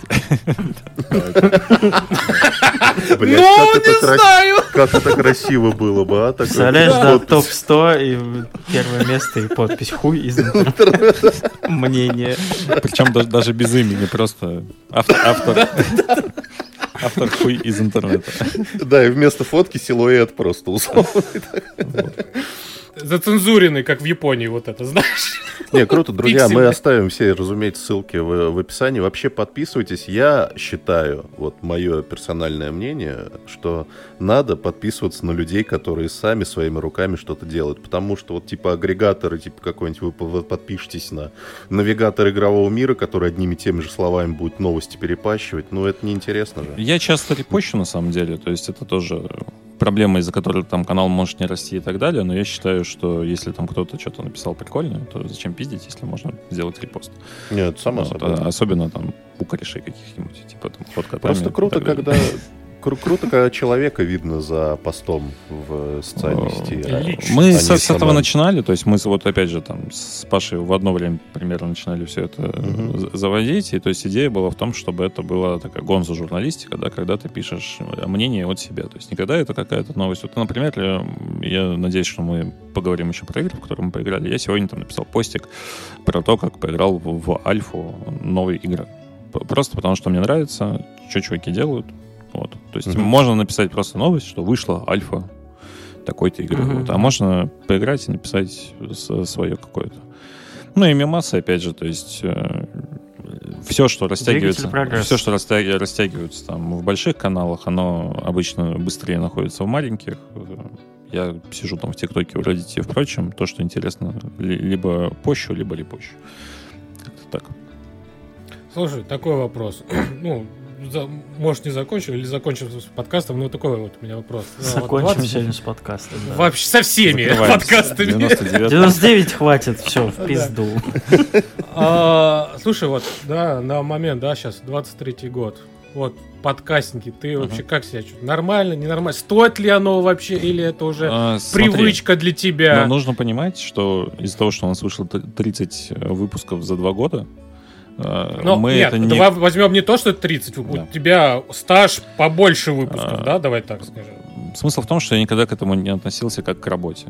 И, наверное, из-за этого там нет какого-то роста. Ну, в том плане, что это там не подкаст, который обсуждают везде и все, но я делаю то, что мне нравится. Была вообще мысль, чтобы это был такой подкаст, чтобы его обсуждали все? Я не люблю... То есть, опять же, была мысль даже канала, например, влить в него кучу бабла, собрать там 20, 30, 40, 50 тысяч подписчиков и продавать рекламу. Но тогда теряется интерес всего этого. То есть ты превращаешься в чувака, который должен выпускать просто потому, что он должен выпускать. И это самое, не то что страшное, но скорее не хочется превратиться в чувака, который, знаешь, смотрит метрики, смотрит там, ой, у меня тут 10 репостов, а тут 15, а здесь 20 тысяч, значит, буду писать вот это, потому что оно актуально, это людям нравится, чтобы на меня подписывалось больше людей. Нет, я пишу то, что мне нравится, да, то есть и записываю то, что мне нравится. И не хватает постоянства для того, чтобы это было супер популярным. Естественно, подкасты чуть просели в последние года, наверное, ковид чуть-чуть подубил всю эту историю, потому что если раньше люди ездили там на работу или просто там куда-то выезжали на машине и включали подкастик, я в том числе, вот, я заметил за собой даже, что в ковид ты сидишь дома, ты можешь включить ютубчик, можешь включить музычку, еще что-то, и как бы подкаст, ну, как бы когда-нибудь потом включу. И из-за этого... Ну и наоборот, подкаст во время ковида люди начали, наоборот, тоже записываться и подкасты, свои, да, кому не помнить. Все, кто слушал, да, стали сами выпускать и перестали слушать других, как мы, например. Да. Вот. Но тут главное как бы не относиться к этому как к какой-то работе, и если вам нравится записывать подкасты, почему нет? Решите. Вообще индустрия подкастов держится на собачниках, я вам клянусь. Все, кто гуляет 2 раза в день с собакой по часу, слушают подкасты. Мы сила движущая. Да, я... В общем, ты меня, Макс, не спрашивал, но я тебе могу ответить на этот вопрос, на самом деле. Очень интересно. Потому что я реально долго об этом думал, типа, почему мы все еще занимаемся этой хероборой. А на самом деле, если ты вот сейчас, вот, дорогой слушатель, задаешься вопросом, зачем вообще, типа, сейчас делать еще один подкаст там про игры, про кино, про сериалы, если ты уже задаешься этим вопросом, то делать его не надо ни в коем случае. Но если ты очень хочешь, то делай, ебать, и ты проснешься 2 года спустя, у тебя, блядь, 138 выпусков. И... По 8 часов. Да. Классные. Не, я могу сказать, что главное с душой и постоянством. Если есть постоянство и душа, то подкаст стоит делать. Вот. Если ты решил просто напиздеть про топ-10 своих игр, можешь войс в ТГ записать, как бы этого хватит. Можем не писать. Я знаю, мы давно не общались, но... Вот мой топ. Вот мой топ. Слушай, а какие-то другие проекты? Ты же вот и видосики всякие делал, и какие-то интересные штуки. Смотри, с Ютубом сложно, потому что мне не хватает для этого усидчивости. Я просто ленивый еблан. Давайте так, да. Без приказ. Хуй из интернета. Когда мне хочется что-то делать, я делаю. То есть я пытался, например, Nintendo, есть такой канал на Ютубе, вот туда снимали пилот, но потом что-то случилось, я уехал, и как-то это все дальше не пошло. Я снимал у себя, если вы, кстати, хотите, можете посмотреть, видос уже кучу лет, на самом деле, сейчас скажу. Когда он выходил. 3 года уже прошло, ебать. Снимал на 3 года Nintendo Switch, как запускали консоль в России. Вот. То есть я брал интервью у Врена, брал интервью... Были сходки у Nintendo, и, соответственно, там это все организовывалось, в том числе с подачи Нинру. Вот. И есть Паша Наота, наверное, вы его знаете. Это Батискаф, Битники и куча других проектов. Вот он, соответственно, там тоже высказывает свое мнение про то, как он с Nintendo познакомился и что для него Nintendo вообще в целом. Я его с геймбокса помню. Вот. Ну, соответственно, там такой большой видосик на 1,5 часа, где есть 3 интервью. Они нелинейно нарезаны. Мне нравится. Можете посмотреть. В стиле документалочки, да? Ну, такой, да. Говорящих голов. Его многие называли фильмом, но мне это не очень нравится. То есть это, ну, просто ролик. Ролик про то, что... Это телефильм. Телефильм, да. Как запускали консоль Nintendo. Вот. Это мы все оставим. Хочу, соответственно, да, что-то снимать, но пока руки не доходят. Все есть для этого, кроме сил и желаний. Так. Жиза, конечно. Где бы найти на это все и не сдохнуть?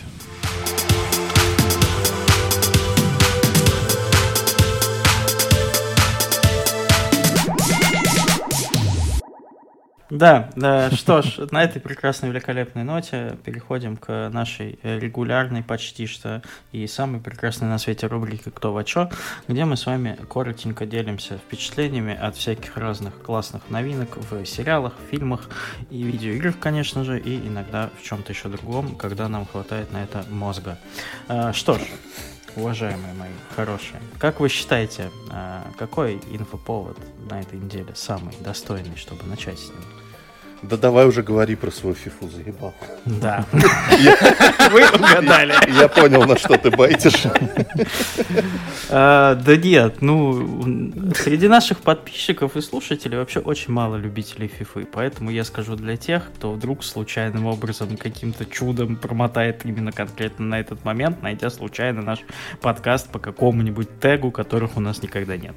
FIFA нет, зачеркнуть, ФК-24, она теперь называется, и что хочется коротко о ней сказать, это все то же самое. Вот я всегда защищаю FIFA. Спустя 20 лет? Каждый раз разное, но в этот раз они действительно сделали минимальные изменения, и мне кажется, это все связано с тем, что им пришлось перерисовывать все логотипы, на это был потрачен целый год.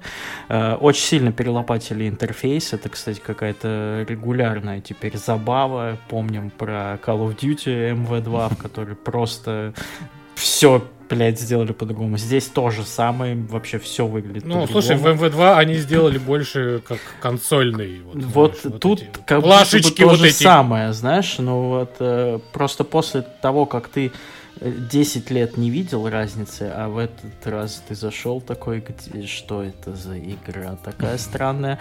И много нововведений прикольных, связанных с режимами для одного игрока. Мы говорили в нашем суперспешле про RPG, что даже в FIFA есть RPG-элементы. Вот теперь здесь этого навалили еще больше. Ты теперь там не можешь забить 5 голов за сезон и перейти сразу в Реал Мадрид из ФК, блядь, пермский прям.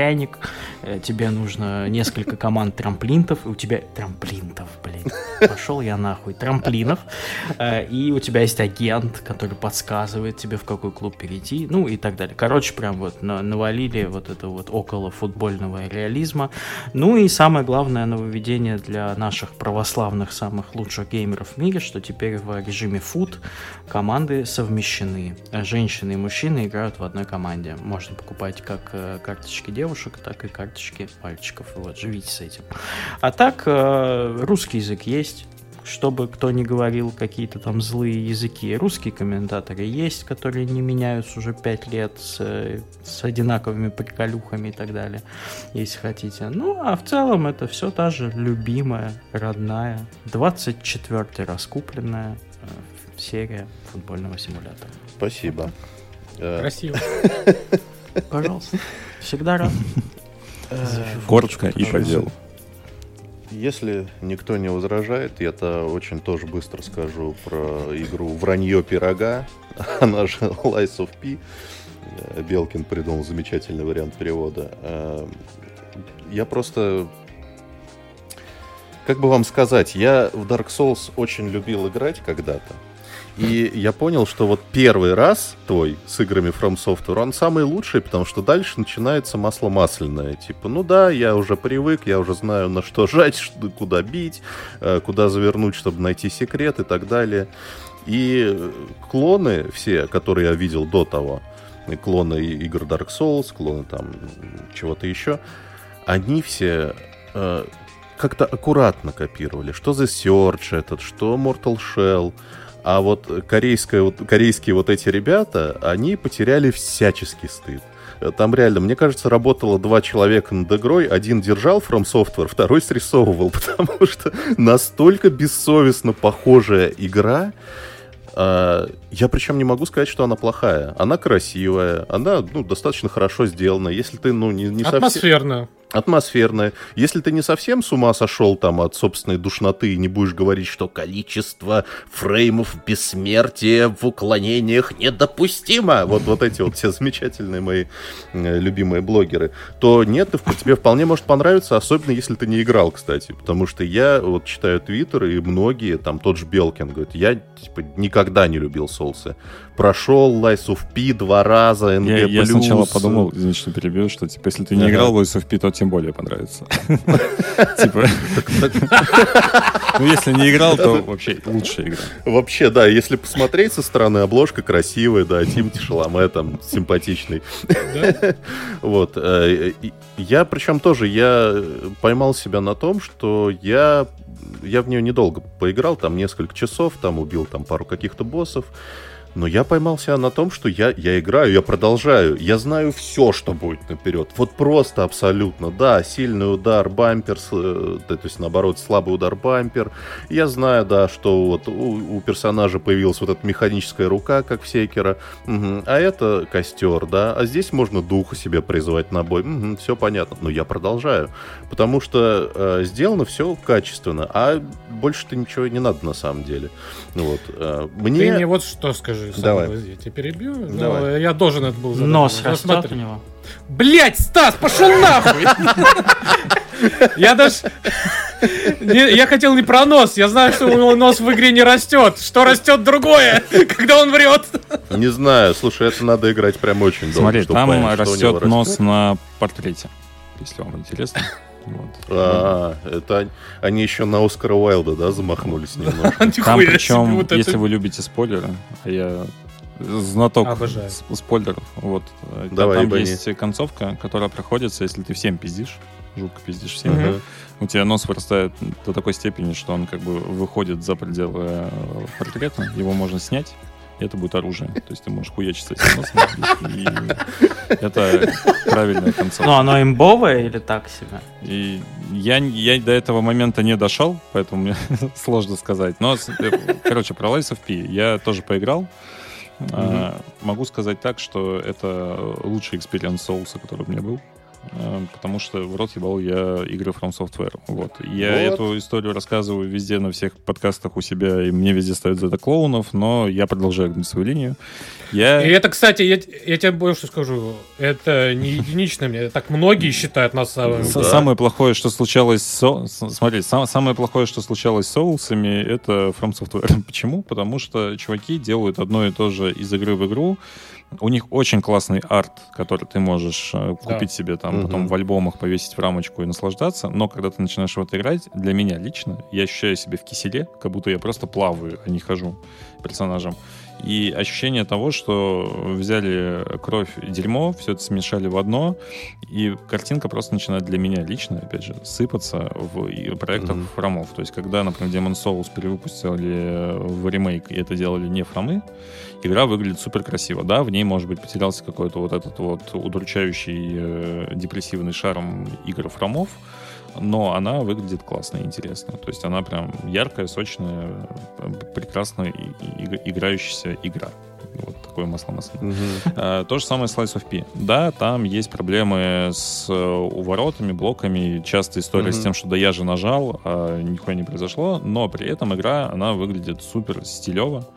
В нее приятно играть, там очень классный арт, там сюжет подается... Да и графика там сюжет подается хорошая, не через записи. В отличие от... То есть там прям сюжет, ты идешь, тебе показывают кат-сцены, ебать, историю рассказывают, а оказывается, и так можно делать игры. То есть, да, там часть вещей, она, конечно, спрятана, где там надо посидеть, поискать, почитать, но при этом, когда ты играешь за Тимоти Шаламе с рукой, вот этой вот робо-рукой, да. И игра прям классная. То есть у нее клевые механики придуманы с тем, что ты можешь менять рукоять и основное орудие. И за счет этого комбинировать там огненные. Ну как придуманные? Ну, да, но все-таки это, понимаешь, спиздить тоже нужно красиво. То есть, красиво. Да, это безусловно. Они спиздили красиво. Это как раз, да, это как раз мой поинт, что они спиздили, но они спиздили качественно. Ты не доебешься там. Ну, ты можешь доебаться, но это... Я вот, например, сначала мучился с уворотами. Через буквально 20 минут открылась вот эта ветка прокачки, где у тебя увороты становятся лучше. Ну, у тебя там два уворота есть. Ты можешь там... Опять же, можешь через перри играть в целом. Там даже красные атаки можно парировать, если ты в тайминг попадаешь. Главная проблема... Все сидишь, дрожишь. Да. Пожалуйста. Главная проблема лично для меня в том, что я, к сожалению, играл во все фромовское, вот это вот после Dark Souls. И для меня это как будто я уже 8-й раз на том же бульоне пельмени варю, и как бы с одной стороны оно настоялось, с другой стороны оно уже не лезет просто. Да, там есть такая история, что идешь, хопа, у тебя там какой-нибудь камень на тебя прокатывается, такой, знакомо. Здесь... Я где-то этот камень видел. Здесь враг за углом, как бы где-то уже это видел. Босс, понятно. Но при этом в ней вот отсутствуют те элементы, которые есть у игр фромов, кроме, наверное, медленных атак.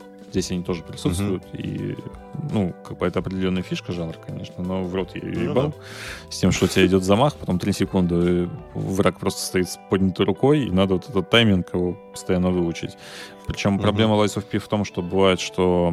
Ну, из-за того, что бюджеты не большие, а игра первая, а не 21-я, как у фромов, то ассеты, некоторые атаки, они одинаковые. То есть, условно, какая-то атака, она с такой же анимацией, но быстро, а какая-то медленная.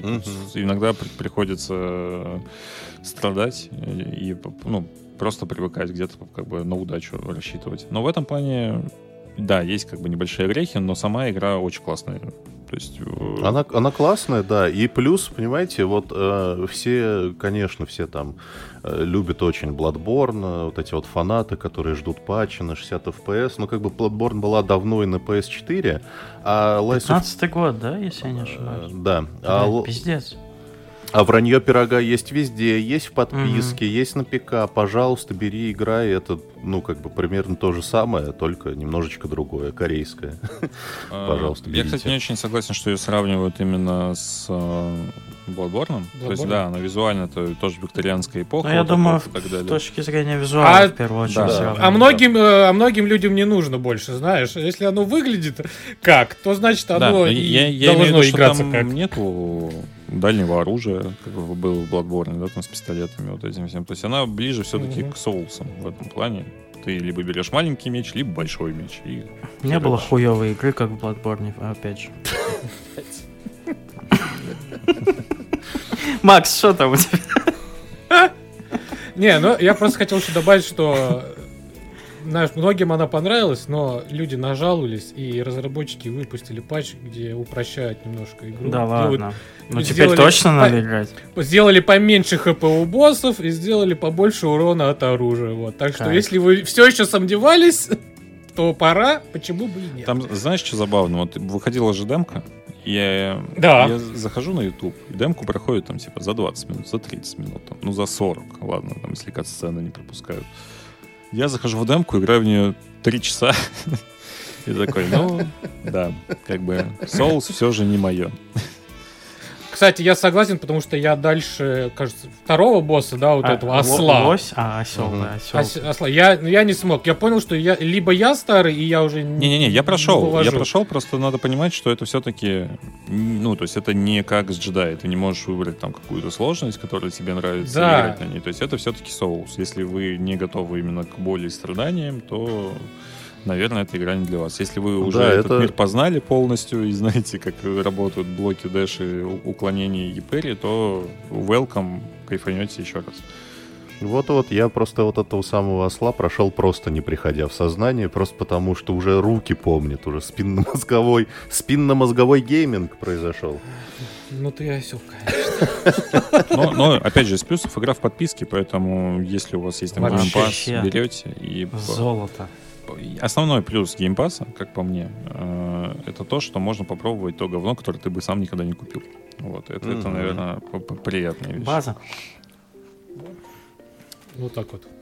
Про Starfield, а? Как сказал красиво. Все правильно говорит. Я не факт, что купил его, кстати. Давай, Макс, первый спускатель. Первый спускатель. С 2011 года. Да. Вот. Что у меня, ребят? А у меня не так много, потому что началась осень, и, естественно, в осень ничего не хочется ни делать, ни жить, ни играть, ни смотреть, вообще не работать особенно. Вот. И приходилось как-то себя немного... баловать. О, не то слово. И как-то так получилось, что на... неделю, когда у меня была самая большая осенняя хандра и самая долгая, вышла бета лутер-шутера от корейских ребят Nexon под названием The First Descendant. О, да. Вот. Первый спускатель. Первый спускатель, да. И, возможно, не последний. Здесь тоже можно 5 копеек вставить. Отлично. Ну, давай так. Это... лутер-шутер в стиле Destiny и Warframe, а даже где-то, знаешь, вспоминается и... как это от EA называлась игра, я уже забыл. Anthem, да. Anthem, да. Вот прям есть моменты, знаешь, вот прям вот флёр вот этот. Потому что игра от третьего лица в основном, вот, и ты, если выбрал себе там персонажа, вот этот танк, чувак с рогами, да, в киберкостюме, то вообще прям один в один. Ну, то есть, вот это все. Ну, то есть, это лутер-шутер вот во всем его вот понимании. Ходишь, выполняешь миссии, отбиваешься от врагов, много стреляешь, чуть еще больше используешь разные умения.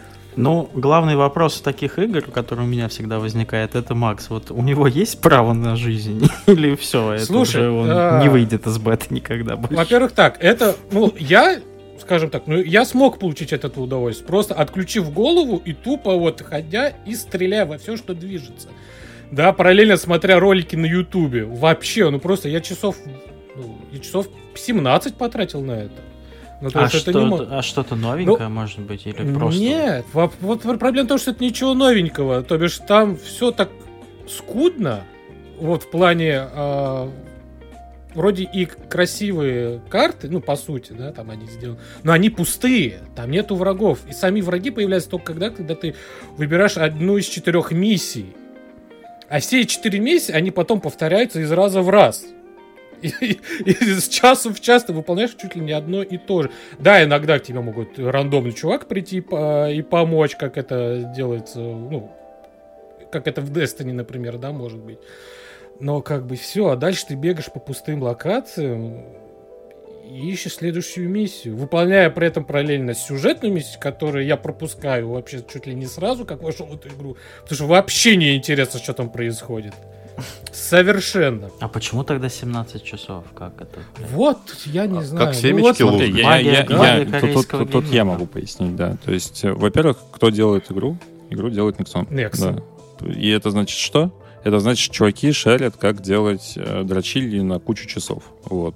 Где тебе будут продавать. И не кучу... за маленькие деньги. Где тебе... Потому, да. Что Nexon, я хочу, ну, просто так напомнить, это одна из тех компаний, которая через Maple Story сделала нам то, что все так плюются. Это вот все шопы за деньги, за реал купить валюту, да. Вот это купи коня через Skyrim, это все чуть ли началось с Maple Story, ребят. Так что кого винить во всем этом, вы, я думаю, уже знаете, кому писать корейские злые письма. Поэтому тут точно не будет ситуации, как с Ансомом, когда он типа там через 2 месяца скукожится. Но есть вероятность, что через полгода игру закроют, да, конечно. Это не, да? От этого никто... Хотя у нее условно бесплатная, да, модель подписки. Ну, скорее всего, ну, учитывая, сколько там доната, да. Я думаю, да.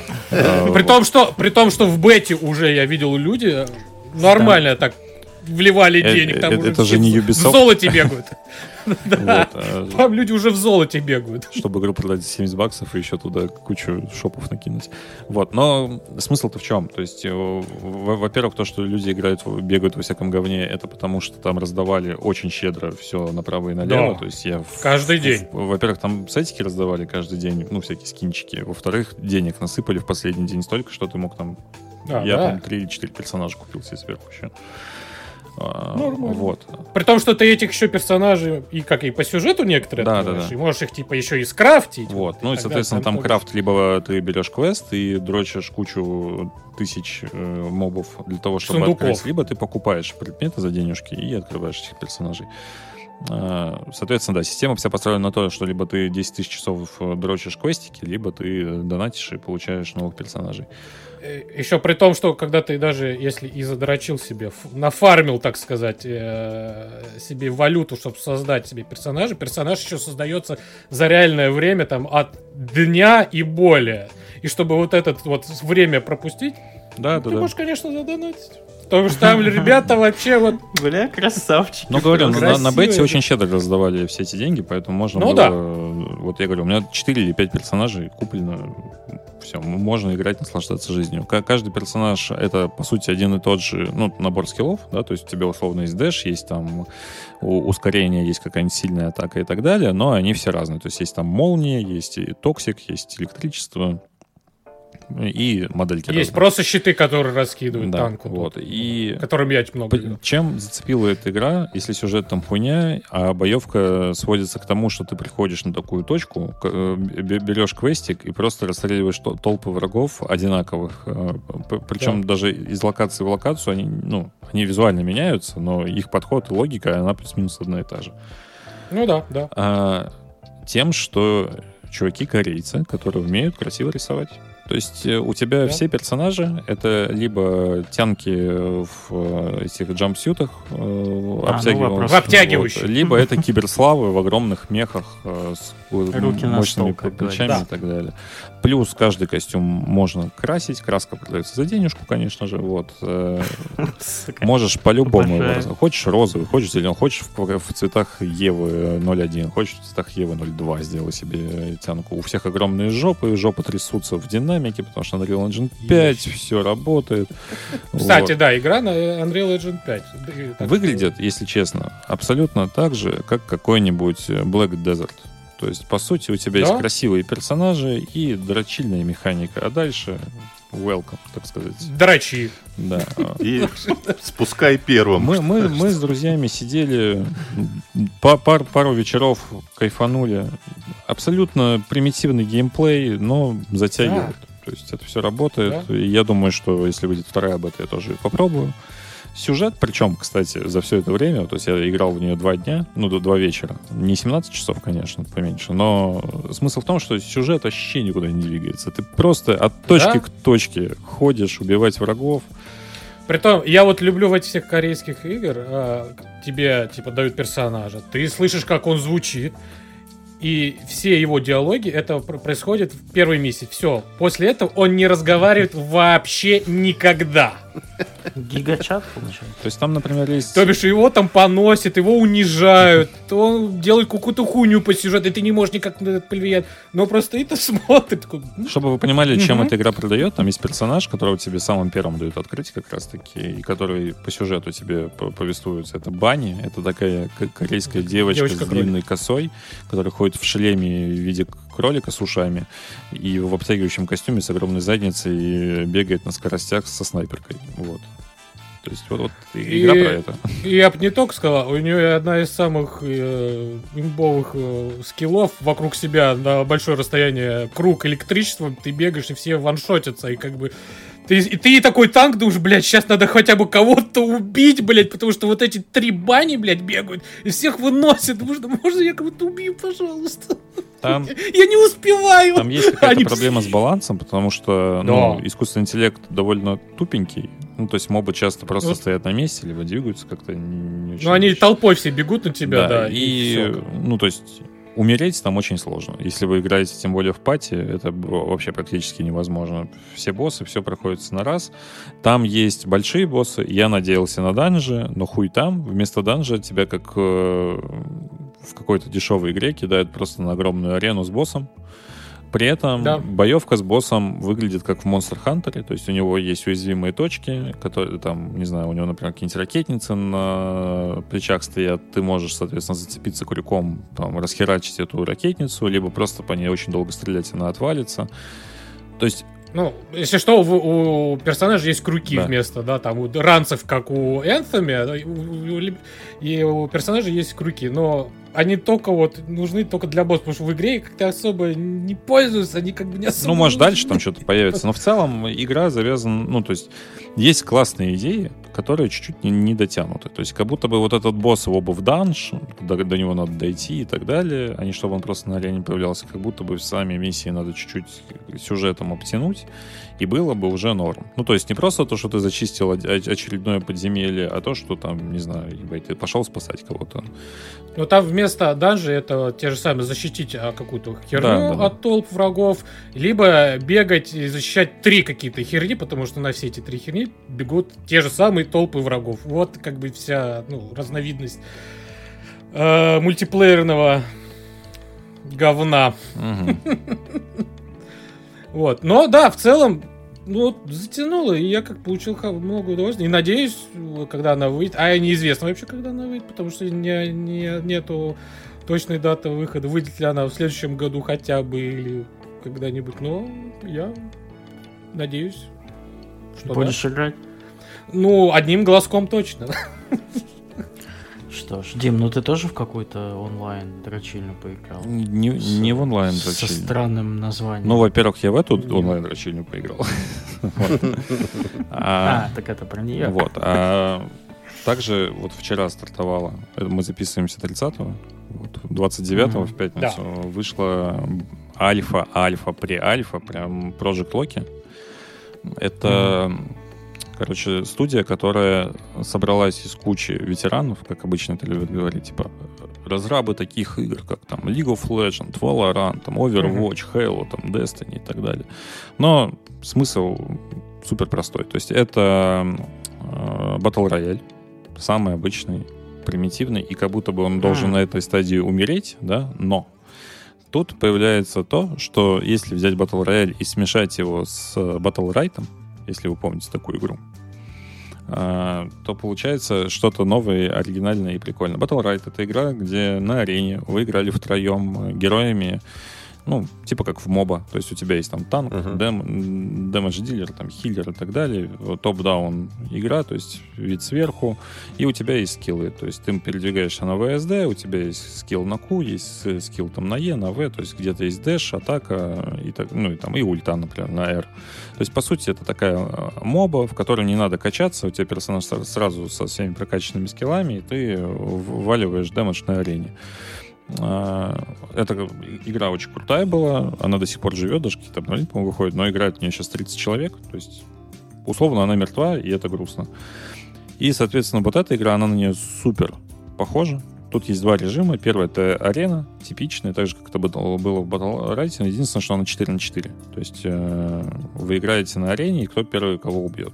То есть, по-хорошему, тебе там надо выстраивать стратегию, ловить хиллера, его там как-нибудь контролить, чтобы он не мог выхилить танка, дэмэдж-дилера и так далее.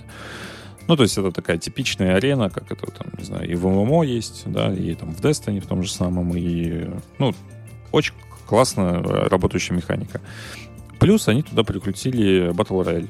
Типичный, с этими сужающими кругами. Вы высаживаетесь на огромном острове, выбираете точку, где вы высаживаетесь, параллельно выполняете квесты, убиваете каких-то боссов, приходите, один склад из там 10 остается в живых, занимает первое место. Но из-за того, что это вот такой топ-даун, где у тебя есть персонажи разные, танки, хиллеры, дэмэдж-дилеры, плюс вы можете просто долбить мобов, качаться, потому что в отличие от арены, здесь ты падаешь первым уровнем, и тебе нужно набирать эти скиллы, собирать предметы, там всякие шлемы, щиты, какие-то пассивки и так далее. Это все очень классно играется. Игра под НДА, то есть нельзя про нее супер много рассказывать, нельзя там залезать в механики, глубоко это все анализировать, но вот первое впечатление они разрешают рассказать, поэтому мне пока все нравится. То есть если мы прям... Ну, то есть там, да, есть проблема с тем, что это прям ранняя альфа, я понятия не имею, когда это выйдет игра. То есть если мы, например, говорим про первого спустившего, то там все уже как будто бы хоть завтра запускай, и все готово. То здесь там где-то кубы вместо полигональных красивых анимаций, где-то там не раскрашенные машины, а просто вот они схематично нарисованные, где-то там УИ уебищный, ну, потому что просто игру как бы вот собрали потестировать, чтобы чуваки пришли и написали свое мнение. А сеттинг магический? Ты про машину? Он знаешь какой? Нет, ну, он скорее что-то среднее. То есть это вот ну, как Fortnite. То есть у тебя есть и как бы какие-то машинки-города, так и какие-то там ну, магические истории. Задорно. Я, кстати, смотрю, в последнее время много таких... Ну, как много. Они появляются, да, по большей части, такие проекты, как... типа Battle Royale, но с видом с топ-дауном, там 3 человека, в принципе, не такая хорошая графика, ну такая, да, плюс-минус. Визуально она выглядит как Valorant, наверное, ну стилизовано это все вот под ну, такой вот... Valorant либо Fortnite, да, я именно в таком вот плане выходят такие наши игры, и сейчас что-то усиленное. Ну надо же как-то Battle Royale развивать, а то выпустишь точно такой же. Не, ну вот смотри, здесь я могу сказать, что, во-первых, в чем плюс, здесь есть другой режим, который вот классический аренный, это плюс игре, плюс еще в том, что это какое-то новое дыхание, то есть ты не просто с пушками ходишь, а у тебя есть там танки-хиллеры и так далее, это как бы... добавляют вот Battle Royale новое дыхание какое-то. То есть вот интересно играть. Я вчера залип, вот вечером сел, как бету запустили, и потом в какой-то момент я обнаружил, что бета закончилась. То есть спасибо, приходите завтра. То есть они каждый день открывают сервера там на несколько часов, чтобы можно было потестить. И сразу видно уже как их система монетизации. То есть там, да, там будет Battle Pass, в котором ты выполняешь квестики, набираешь очки, у тебя открываются новые персонажи, новые сетики и так далее. То есть она, скорее всего, будет условно бесплатной. Ну, 100%. А она на мобилке вообще заявлена? Не думаю. Ну, то есть она пока на ПК, может быть, еще куда-то выйдет. Ну, студия маленькая, только в зародыше своем, но арты красивые, стилизация клевая, персонажи интересные. Да, там все шаблоны типичные, то есть у нас есть девка со снайперкой светлая, есть там темная эльфийка с двумя пистолетами, вот это вот все, ну, там есть фури всякие, типа там какого-нибудь Firefox, вот чувак, это такая как сказать, лиса, которая с огнеметом сзади ходит и все разжигает. Но при этом они взяли все лучшее, что было в Battlerite, допилили это на рельсы Battle Royale, и играется прям супер свежо, классно. Всем рекомендую. Готи? Ну, Готи какого-то там 2027-го, наверное. То есть, но учитывая, что это альфа-альфа, непонятно, когда они это все запустят. И вышла такая игра. Вы, не знаю, обсуждали ее уже нет, но учитывая, что нет, она... А не важно. Короче, не важно. Для гостей можно любые. По умолчанию нет. Да. Батя Animals называется. Она вышла в том числе в геймпассе. Вот, но она, я ее купил в Steam. Супер классная идея взять рельсы Fall Guy, но сделать это из плюшевых игрушек, которые в сраты двигаются, придумать мини-игры и закинуть это туда. И это прям орево еще то. Ну, то есть прям с друзьями вечером сесть поиграть. Лучшая игра на вечер. Тем более, что... Ну, а подожди, она не Fall... Как? Не Fall Boys, а это, как Gang Beasts побольше. Ну, самое, только... я имею в виду, что вот она такая плюшево-миленькая с мини-играми, да, то есть, но цель чуть другая, да, то есть тебе нужно врага выбить с арены любым способом. Вы делитесь там на склады тоже, либо там 2, 3, 4, неважно, и у вас есть мини-игры, там, либо футбол, либо хоккей, либо там с самолета упасть, либо... Либо просто набить ебало друг другу. Либо в поезд закидывать уголь, вот. Настоящая мужская игра. Либо друг друга. Вместо угля. Либо друг друга, да, поджигать, туда кидать. Ну, надо пробовать. Да, согласен, хорошая, веселая. С большой компанией в нее играть одно удовольствие. Потому что в бетку, я помню, играл года 2-3 там назад. Прям хорошо. Единственный минус состоится на том, что с бетой особо ничего не поменялось. И люди, которые, да? там, например, покупают, такие, вот, сюда прикрутили, значит, магазин, а игру-то саму никак не доделали. Какие-то чуваки в Стиме очень смешные пишут про там тайминги и отдачи. Такой, вот, на геймпаде там 60 миллисекунд, это слишком долго. Я такой, блядь, ты вообще во что зашел поиграть? Ну, типа, это игра про плюшевых чуваков, которые ты хуячишь друг друга руками. Говно! А они такие, тут вот, если играть на геймпаде, то хитбокс меньше, чем если играть на мышке. Это имбалансно. В Dark Souls такого не было. Блять, эти люди, которые к любой игре серьезно подходят. Просто к любой, блять. Hidden Objects. Блять! Мне нужен 80-й левел в этой игре. Ну что-то, мы закончим киберпанком, что ли? Я-то его прошел. Я прошел DLC, я посмотрел новый эпилог, я пощупал игру сначала, поэтому я, в общем, посмотрел, что там поменялось в апдейте 2.0. Я сразу скажу, что я никогда плохой игрой Киберпанк-то и не считал. Я ее с большим удовольствием прошел на старте, несмотря на все баги. Правильно, так их нахуй. Несмотря на то, что у меня там, я, значит, по сюжету должен залезть в окно, а меня отбрасывал на 2 километра из-за бага. Ничего, я потерпел, прошел. Вот.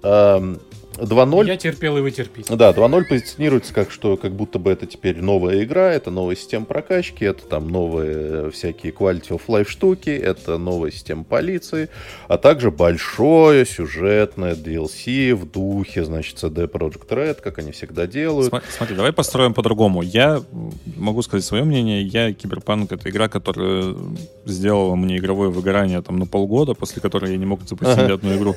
Просто потому, что ты играешь в нее и видишь, что везде сделано на отъебись. То есть ты доходишь до какого-то момента. То есть проблема же не в багах. Проблема в том, что, не знаю, чуваки тебе обещают, что это будет там вариативность. Ты такой, хочу отыграться. Это обещают, что это будет Ведьмак 3. Ну, от первого даже лица. Не то, что Ведьмак 3. Просто тебе обещают, что это будет, как бы, ну, типа РПГ. Ты можешь отыгрывать свою роль. Ты приходишь вот до титров, все классно, все работает. 5 часов игры просто мечта. Потом ты заходишь в основную игру, мир мертвый, большинство точек на карте — это зачисти территорию. Большинство квестов, кроме редкого исключения, там есть там, с пистолетом, например, или чуваком, которого на казнь отправляют, большинство квестов сводится к тому, что приди, принеси. И все эти квесты, даже сюжетные, они не имеют никакой вариативности, кроме, ну, то есть ты финал выбираешь в самом конце, по сути. То есть как бы ты ни отыгрывал, кроме, наверное, диалога с Джонни там в середине игры, все остальное вообще на нее не влияет, и меня это супер разозлило. Меня разозлило, что чуваки обещали там, ну, условно, что вот твоя прокачка там, богомолов, там, кулаков горилл и так далее будет влиять на твое прохождение, что ты там можешь, не знаю, выбить дверь или там как-нибудь по стелсу забраться, а в итоге они просто это свели к тому, что ты очки там интеллекта и прочее прокачиваешь, чтобы можно было взломать двери. Наебалово со всех сторон было. Ветка прокачки тоже не работала изначально. Я играл за... Господи, как он? Нетранер, он, получается, называется, когда взламываешь мозг чувакам. Да-да. Я просто заставлял всех самоубиваться с откатом в 1,5 секунды. У меня люди просто поставляли дуло пистолета к башке и взрывались. Даже на боссах это работало. И меня это... Ну, то есть... Как будто бы я нашел какую-то историю, которая мне ломает геймплей. И после 90 часов я прям супер разочаровался в игре, потому что она на всех этапах меня расстраивала. Вот. Так что продай мне DLC. Я вообще... Пошел нахуй, я думал, сейчас скажешь. Сейчас есть вариативность сюжетная какая-то. Я могу пройти, как я захочу? Или это прям рельсовая сюжетная история про то, как там... Смотри, я тебе так скажу. Я вообще... Во-первых, это Идрис Эльба. Я вообще ни с чем не спорю с того, что сказал. Оно так и есть, на самом деле, в оригинальной игре. Просто я не смотрел ни роликов, ничего я не читал. Ты не слушал обещания. Я не слушал обещания, да, поэтому я не разочарался. Потому что мне тоже не нравится, как сделан мир. В том плане, он, конечно, безумно красивый. Но, типа, все, что ты можешь с ним сделать, вот как бы ни ругали Starfield, ты там можешь заниматься разными вещами. Здесь ты можешь только зачищать точки. Ну, как бы, и все. Точки там, может быть, посложнее контракт, точка, может быть, просто пришел, разъебал банду идиотов. И машину спиздить еще. Да. Вот. Что касается... Я просто... Оригинальную игру я вообще в какой-то момент я переключился на изи.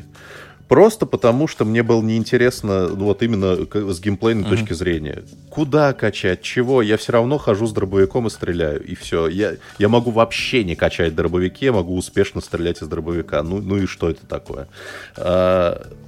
Сказать, что это прям совсем другая игра с патчем 2.0 нельзя, но при этом они какие-то вещи сделали, мне стало интересно наконец-то играть. Потому что понерфили многие вещи. Вот раньше у тебя был имплант, вот этот, который тебе невидимость давал. Это для стелса была просто полная имба. Ты просто минуту абсолютно нахуй невидимый. Ну вот что это такое? Сейчас же, типа, самый базовый имплант такого уровня, ты становишься менее заметным на 50%, и длится это там 3-5 секунд. И чтобы, значит, с большим успехом его использовать, тебе нужно, во-первых, качать себе навыки, чтобы больше в себя впихивать имплантов. Там совершенно новая система. У тебя есть какой-то определенный порог, до которого ты можешь набивать себя железом. Хоть ты заработал миллион денег, сразу с самого начала все ты себя не вставишь. У тебя есть ограничитель. Ограничитель растет, естественно, с уровнем, но чтобы ты хочешь... Чтобы ты стал прям совсем киборгом. Киберпанком. Да, там есть отдельная ветка. Да, тебе нужно им накачать отдельную ветку, которая будет тебе давать и дополнительные бонусы от имплантов, и, в принципе, повышать вот этот самый кап, количество металла в твоем теле. Хром. Ну, то есть тебе этим интересно стало заниматься. То есть я даже начал на ходу пересобирать билд. Я никогда в киберпанке не мыслил билдами. Ну, типа, какая разница, что ты там качаешь? А здесь я такой, так, силу я качать не хочу, я буду качать себе реакцию, потому что там охуенный дэш появился, когда можно подскакивать к врагам, быстро в них стрелять, значит, в кул ветке, которая хладнокровие, там, значит, есть теперь слоумо, которое включается автоматически, когда ты целишься из пистолета. Ну, то есть, какие-то интересные штуки появились. Но, конечно, это не стало Deus Ex'ом от этого. Но хотя бы я включил нормал. Вот главное изменение в геймплее. Что касается сюжетов, я тут не совсем согласен. Там есть некая вариативность. Она в некоторых случаях вообще спрятана. У меня вот есть подруга Ира, у нас она была в выпусках про Mass Effect, например, про Control. Она намного больше фанат киберпанка, чем я, она там такие вещи находит, что типа, оказывается, если сделать вот в этом квесте вот так, то потом... И ты такой, блядь, как, ну типа, я даже подумать об этом не мог, что ну, это там на что-то влияет. Там есть такое, я согласен, там, например, есть миссия с копом, где ты приходишь в такой коровий загон и искать мальчика. Не помню, как называется. Охуенная, кстати, мне прям она запомнилась. Прям. И там, в теории, ты можешь в какой-то момент развернуться и уйти с миссии, и тогда мальчик умрет, и тебя будут хуесосить, и как бы это отдельная вообще сюжетная история. Но для того, чтобы уйти с миссии, тебе 20 тысяч раз скажут, вы точно хотите уйти? Вы уверены? Вы вообще вот вы точно? Ну, да. Может быть, не стоит. А мальчик вообще-то, вы что, с ума сошли, что ли? И поэтому вот эту вариативность, о которой можно рассказывать, да, в теории, ее не то что сложно найти, она просто ну, ограничена изначально самой игрой. Она максимально пытается тебе сделать так, чтобы ты шел по заданному сюжету и вообще ни вправо, ни влево не двигался. Безусловно, да, это не Baldur's Gate совершенно, это все еще story-driven игра, просто в которой, вот что мне больше всего нравилось в оригинальном киберпанке, это именно как сделан story-driven с точки зрения тактильности этой игры. То есть эта игра не где ты там нажал кнопку X и там что-то автоматически произошло, а у тебя все анимировано. Типа руки, ты там взял бутылку пива, отхлебнул, там кого-то ударил. Все происходит на твоих глазах, ты во всем принимаешь участие. Вот эта тактильность мне очень нравилась. Вот. И на самом деле Phantom Liberty ничего в этом плане не меняет. Это все как бы то же самое. Естественно, там есть разные варианты развития событий. Нет никаких каких-то невероятных...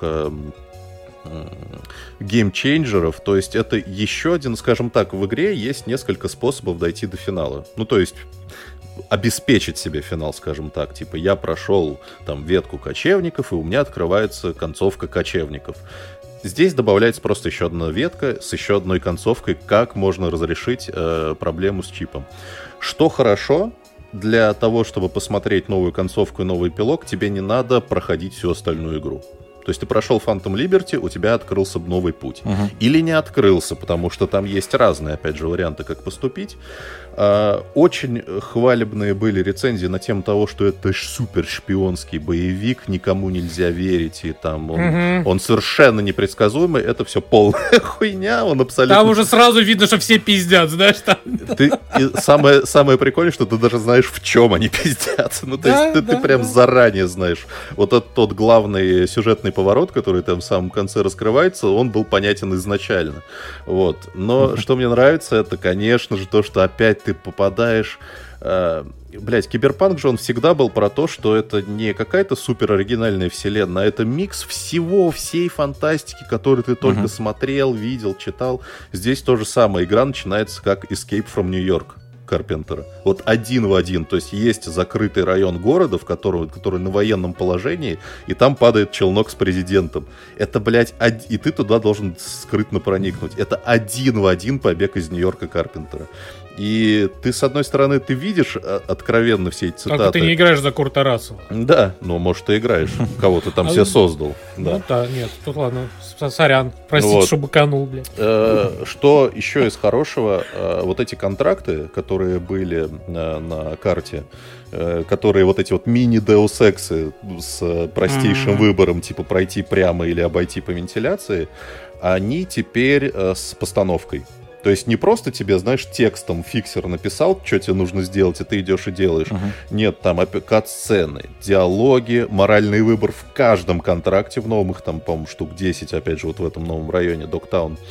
Очень смешные, там есть миссия с контракт с двумя дебилами полицейскими, которые попали в расклад, которые работали там на мафиозного босса, они должны были для него добыть наркотик у какого-то чувака, чувак его проглотил, этот наркотик у них на глазах, и они его разрезали, пытались оттуда достать, и ты их приходишь, они все в крови такие, блять, мы не знаем, что делать.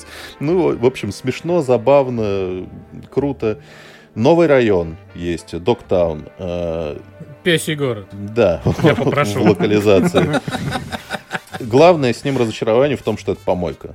Ну, типа... Ну, да. Ты, если привык, там, знаешь, смотреть на какие-то супер крутые небоскребы, в основном Найт-Сити, ты приходишь, это ебаная очередная помойка. Ну, то есть, все разрушено. Это Fallout. Это, знаешь, вот этот вот. Это все разрушено, все в говне, повсюду мусор такой. Ну да, ну да. И здесь мы будем работать первые свои 20 часов. Ну да. Но с точки зрения райтинга, вот что хорошо, сделать что-то проникновенное в сюжете они все еще могут, потому что новая сюжетная линия. Я, так как играл за такую корпу бэч, я специально сделал такой мерзенький, поганенький выбор, эгоистичный в конце. И вот как с тобой разговаривает Джонни, как, значит, к чему это все приводит. Там очень прикольный новый эпилог, который происходит, извините за маленький спойлер, спустя 2 года после событий игры. И он прям очень грустный. Вот типа все, что ты любил, вот ты эмоционально привязался к персонажам, все стало хуже, тебя забыли, тебя, короче, вот этот вот... Ну ладно, не буду вам рассказывать прям уж совсем. Ну, в общем, очень грустный новый финал. Тебя забыли, все. Да. Вот весь итог игры.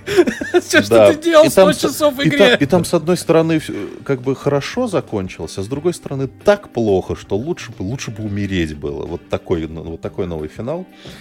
И что ты еще хотел из нового сказать? У меня есть одна вещь, которую я порадовался, что ее исправили, потому что из-за этого я не мог играть, второй раз я не мог, мне просто душило. Это, скажем так, лут. Когда после каждого рандомного убитого чувака у него пушка лучше, чем у тебя, и ты просто ходишь, убиваешь, меняешь оружие на новое, и вот так вот жонглируешь ими. А у тебя этих пушек еще, блядь, под 500 тысяч, блядь. И ты еще думаешь, что же все взять? Теперь там взяли и все как бы уравняли. То есть пистолет стреляют. Так все, и в принципе все пистолеты одного уровня. Ну, плюс-минус, естественно, которые там легендарные, улучшены, они, естественно, будут лучше по статам. Но в основном все дробовики, если они все одинаковые, по виду, то они все одинаковые по стату. Не надо тебе каждый раз их менять, блядь, сравнивать. Каждый тоже один и тот же дробовик сравнивать, блядь, у него здесь урон лучше, мобильность такая, здесь по-другому. Все, это убрали. И за это я за это я благодарен. Мне много не нужно. Мне главное, чтобы нормальный лут был. Я человек за простой. Что, да, вот, кстати, насчет лута, за что я тоже благодарен, за то, что шмотки стали шмотками просто, блядь. Ну да. Там тоже нету, если я не ошибаюсь. Вообще практически нет. Убрали, то есть кружевной лифчик для твоей женской версии V, он не даст тебе плюс 30 к броне, потому что это ебаный лифчик, блядь. Если ты хочешь броню, надевай бронежилет. А шмотки — это просто для внешнего вида. Да. И в целом, за что тоже отдельное спасибо, убрали ограничения по уровням для квестов. Больше нет такого, что вот в этот район тебе еще рано, потому что у тебя слишком низкий уровень, враги подстраиваются под тебя. Это спорный момент, там в каком-нибудь Обливион многие ругали за то, что враги подстраиваются под тебя. Мне это скорее это нравится. Это тенденция, на самом деле, что в Diablo 4 ее тоже хуесосили за это. Ну и в целом большинство каких-то... Да и Вов все это, вообще и в Мумо это тоже начало вводиться частенько. Я, честно, вообще не очень люблю такую историю, просто потому что, качайся где ты хочешь. Не любишь... Что есть авто или наоборот, что лучше было... то, что есть авто, это проблема в том, что, как будто бы это немножко геймдизайна ломает, да, то есть изначально человек, который там планировал какие-то уровни, миссии и так далее, он рассчитывал на то, что ты туда приходишь определенным уровнем, и за счет этого у тебя строится как бы геймплей. Когда... Скажем так, если это вводится уже после, как, например, с Вовом это произошло, то это ты вроде есть определенный локация, куда ты должен идти, и они сюжетно как-то направлены, а ты хоп, пошел в другую сторону, и там совсем другое, и ты такой... Здесь, в Киберпанке, я так скажу, нет все равно такого ощущения, что как бы ты ни качался, тебя все равно там, нагибают, потому что ты просто получаешь новые обилки, ты становишься круче. Типа, раньше на первом уровне я мог только из пистолета стрелять, сейчас я могу дэшнуться, в замедлении тебе снести башку, потом подпрыгнуть там двойным прыжком и что-нибудь такое исполнить. Ну, то есть, короче, фана дают раньше. Прогрессия чувствуется, фан есть, и как бы автолевелинг врагов этому не мешает. Вот. Но вообще, на самом деле, типа, так сказать, как, знаешь, как они ее позиционировали в трейлерах. Там же есть еще смешной момент. В трейлере Идрис Эльба говорит «Game fixed». Это игра слов. То есть, с одной стороны, типа, это как бы означает, что ведется там нечестная игра, а с другой стороны, те открыто говорят в трейлере, что мы починили игру. Нет, это не абсолютно другая игра, это та же самая игра, просто она стала поинтереснее, чуть-чуть получше, и все, как бы. Если вы не... Но баги все равно некоторые есть. Блять, ну, тут вот... без них, к сожалению, да, вот... извините, ребят, это не настолько фикс, давайте. Да, вот что-что, багов новых навалили, у меня как бы вот, я начал игру заново и думаю, ну как бы есть вещи, которые в этой игре уже видел много раз, и они у меня пройдут гладко, но вот хуй, мы приезжаем к этому, к отелю с Джеки, и Джеки говорит, сейчас я достану чемодан из этого, из багажника, и у него случается инсульт, он стоит на месте, и только через загрузку можно это пройти. Ну, то есть такой, бля, чуваки, ну, короче. Но в целом, любите киберпанк, берите, не любите, не берите. Очень простой совет. Очень. Да. Не дать... Дима сломался сейчас, как Джеки. Не-не-не, я просто... Словил инсульт! Мне понравилась фраза просто, то, что любите, берите, не любите, не берите. Все к этому и сводится в итоге. Да, да. А, ну, последнее. Идрис Эльба, блядь, как влитой просто. Какой же он пиздатый человек. Они его еще очень здорово сделали. В плане, он не только голосом играет, они модельку под него сделали. Это характерная сутулость его, вот эти его жесты. Очень такой собака. Хороший такой. Где вы еще увидите Киану и Эльбу в одном вообще произведении? Кибер Киану и Кибер Эльба. Не это ли нам нужно всем? Два великих мужчины на одном экране.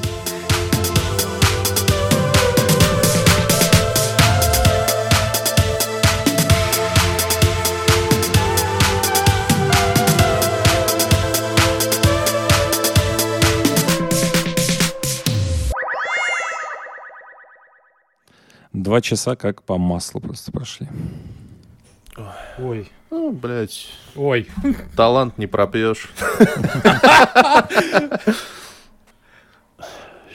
Сейчас бы бабл чая, конечно. С кем? Чего? С кем? Да я просто, вчера выбирался в Москву, я редко это делаю с этой удаленкой, я давно не обедал, не ел, точнее, на вокзалах. А раньше, знаешь, нет-нет... В Ленинградском. Знаешь, раньше... Нет-нет, да кто-нибудь копеечку-то в шапку положит, скажем. Нет-нет, но и сожрешь какой-нибудь пирожок с поносом, знаешь, вот на Ярославском вокзале. Бля, как я люблю эти резиновые чебуреки, которые пломбы тебе в зубах ломают. Так вот все, заходишь на Ярославский вокзал, на платформу, а там супер моднейшие такие ларечки, на которых написано «How about», значит, «Bubble Tea Milky Way» с тапиокой, или как она там называется. И тебе еще дают в таком, знаешь, наливают ведро за 350 рублей в такой супер полупрозрачный пластиковый стакан, супер крышкой. Реально, я почувствовал себя пенсионером 93-летним, потому что... Который с собой забрать домой хочется, помыть, да, и на полку поставить. Такой, думаю, блядь, взять... У меня таких два просто. Я думаю, блядь, сейчас возьму с собой, короче, отмою, огурцы буду солить в нем. Слушай, а что местные жители, так сказать, этих вокзалов думают? Эти модные места такие все тоже наши покрасивее выглядят. Не, местные жители, они всегда были. Ты знаешь, я помню, я ехал на покупать билеты на Игромир какого-то 7-го, что ли, 8-го года. И, значит, захожу в переход на Ярославском вокзале, а там, короче, бомж, ну, то есть, там вот это вот, ну, вы можете себе представить, вонючие какие-то обмотки, там, страшный, но на голове у него... Маска Человека-паука. Я не шучу. Ну, какой день. Тоже готовится. Да. А может, это, кстати, наоборот. Один из участников. Мультивселенной. Угу.